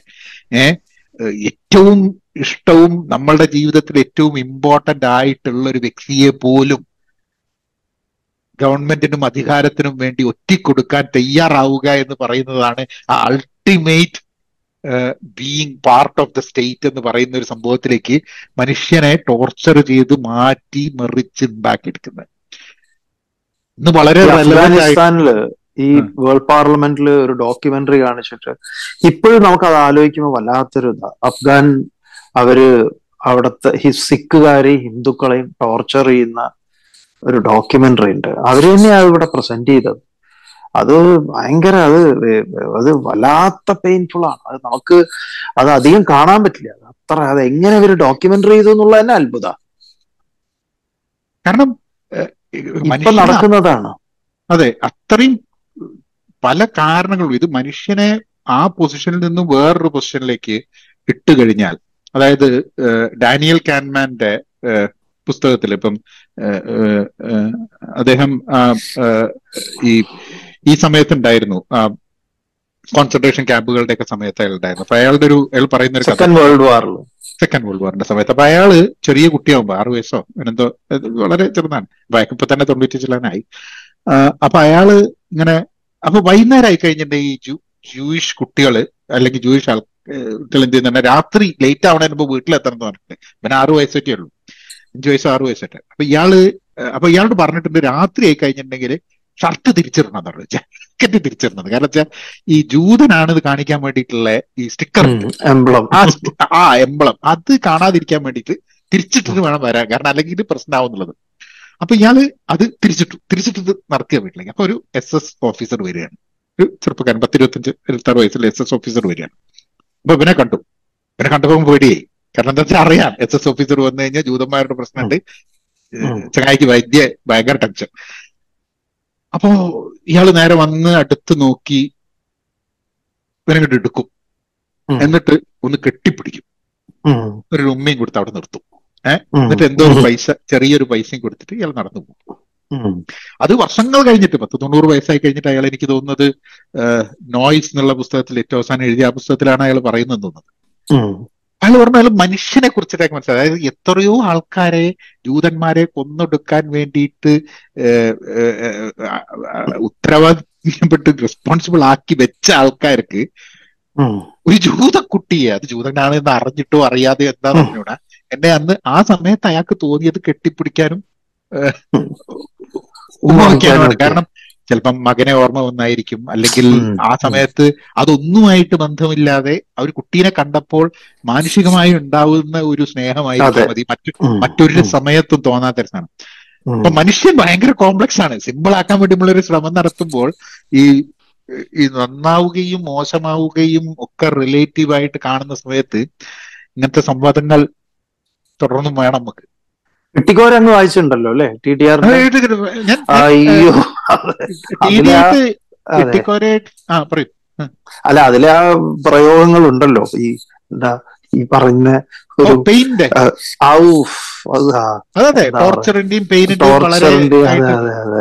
അതിന്റെ പുതിയ പുതിയ മാനങ്ങൾ. ഞാൻ ആക്ച്വലി ആക്ച്വലി ഞാൻ ടി ഡി ആർ ആയിട്ട് അടുപ്പമുണ്ടോ അല്ലേ? ടി ടി ആർ എടുപ്പുണ്ട് ഞാൻ സുഗന്ധി വായിച്ചു കഴിഞ്ഞിട്ട് ഞാനും ടി ടി ആർ കൂടി സുഗന്ധിയെ കുറിച്ച് ഉള്ളൊരു കോൺവെർസേഷൻ ഉണ്ടായിട്ടുണ്ട്. അപ്പൊ ഞാൻ ഇപ്പൊ ഇപ്രാവശ്യം നാട്ടിൽ ചെന്നപ്പോൾ ടി ഡിനെ കാണണം എന്നുള്ളത് ഉണ്ടായിരുന്നു. പക്ഷെ ഞാൻ തിരക്കിലായതുകൊണ്ട്. കാണാൻ പറ്റിയില്ല. പക്ഷെ ഞാൻ എന്തായാലും ആൽഫ വായിച്ചിട്ട് ടി ഡി ആയിട്ട് ആൽഫയെ കുറിച്ചിട്ടുള്ള ഒരു ഒരു സംസാരം ചെയ്യാം. അങ്ങനെ. എന്തായാലും വായിക്കണം. നമ്മളുടെ കാര്യം പറഞ്ഞോളൂ. ഞങ്ങൾക്ക് നല്ല നല്ല- ബന്ധം. ഞാൻ ഒരു വ്യാസരാണ് മൂപ്പര്. മൂപ്പരുടെ തലയിൽ കൂടെ കടന്നു പോകാത്ത സാധനങ്ങളൊന്നും ഇല്ല ഞാൻ ടി ടിയുടെ അവസാനത്തെ പുസ്തകം വായിച്ചിട്ടുണ്ട്. എന്താ പറയാ പച്ചാനി പച്ച മഞ്ഞ ചുവപ്പ്. ആ, പക്ഷെ- ആൽഫയും മാമ ആഫ്രിക്കയും മാത്രമാണ് വായിക്കാനുള്ളത്. അന്തർബദിരർ മൂകർ എനിക്ക് തോന്നുന്നു ആ മൂന്ന് പുസ്തകങ്ങളാണ്. ഞാൻ ആദ്യം ഉം. ഇട്ടിക്കോര വായിച്ചു. അത് കഴിഞ്ഞിട്ട് പിന്നെ സുഗന്ധി സുഗന്ധി. അന്തർബദിരർ മൂകർ ആണ്ടാൾ. ദേവനായിക്ക് നമ്മൾ മൂപ്പരുടെ ഒരു കടുത്ത ആര ആ ഓൾ കണ്ടോ? ഇവിടെ അത്? ആ, അപ്പൊ എന്നാ വളരെ സന്തോഷം. നമുക്ക് വളരെ വളരെ ഒരു പുസ്തകം കുറെ പുസ്തകങ്ങൾ വായിച്ച ഇതാണല്ലോ. ഇങ്ങനെ നമ്മൾ സംസാരിക്കുമ്പോഴാണല്ലോ ഒരു റിവിഷൻ ആ അതിന്റെയൊക്കെ നമുക്ക് വളരെ സന്തോഷമുണ്ട് വിനോദ്. ഇങ്ങനെ നമ്മൾ പ്രതീക്ഷിച്ചില്ല ഈ ലെവലിൽ നമ്മൾ എത്തും എന്നുള്ളത്. അതായത് നമുക്ക് വളരെ സന്തോഷമുണ്ട്. വളരെ സന്തോഷം. Thank you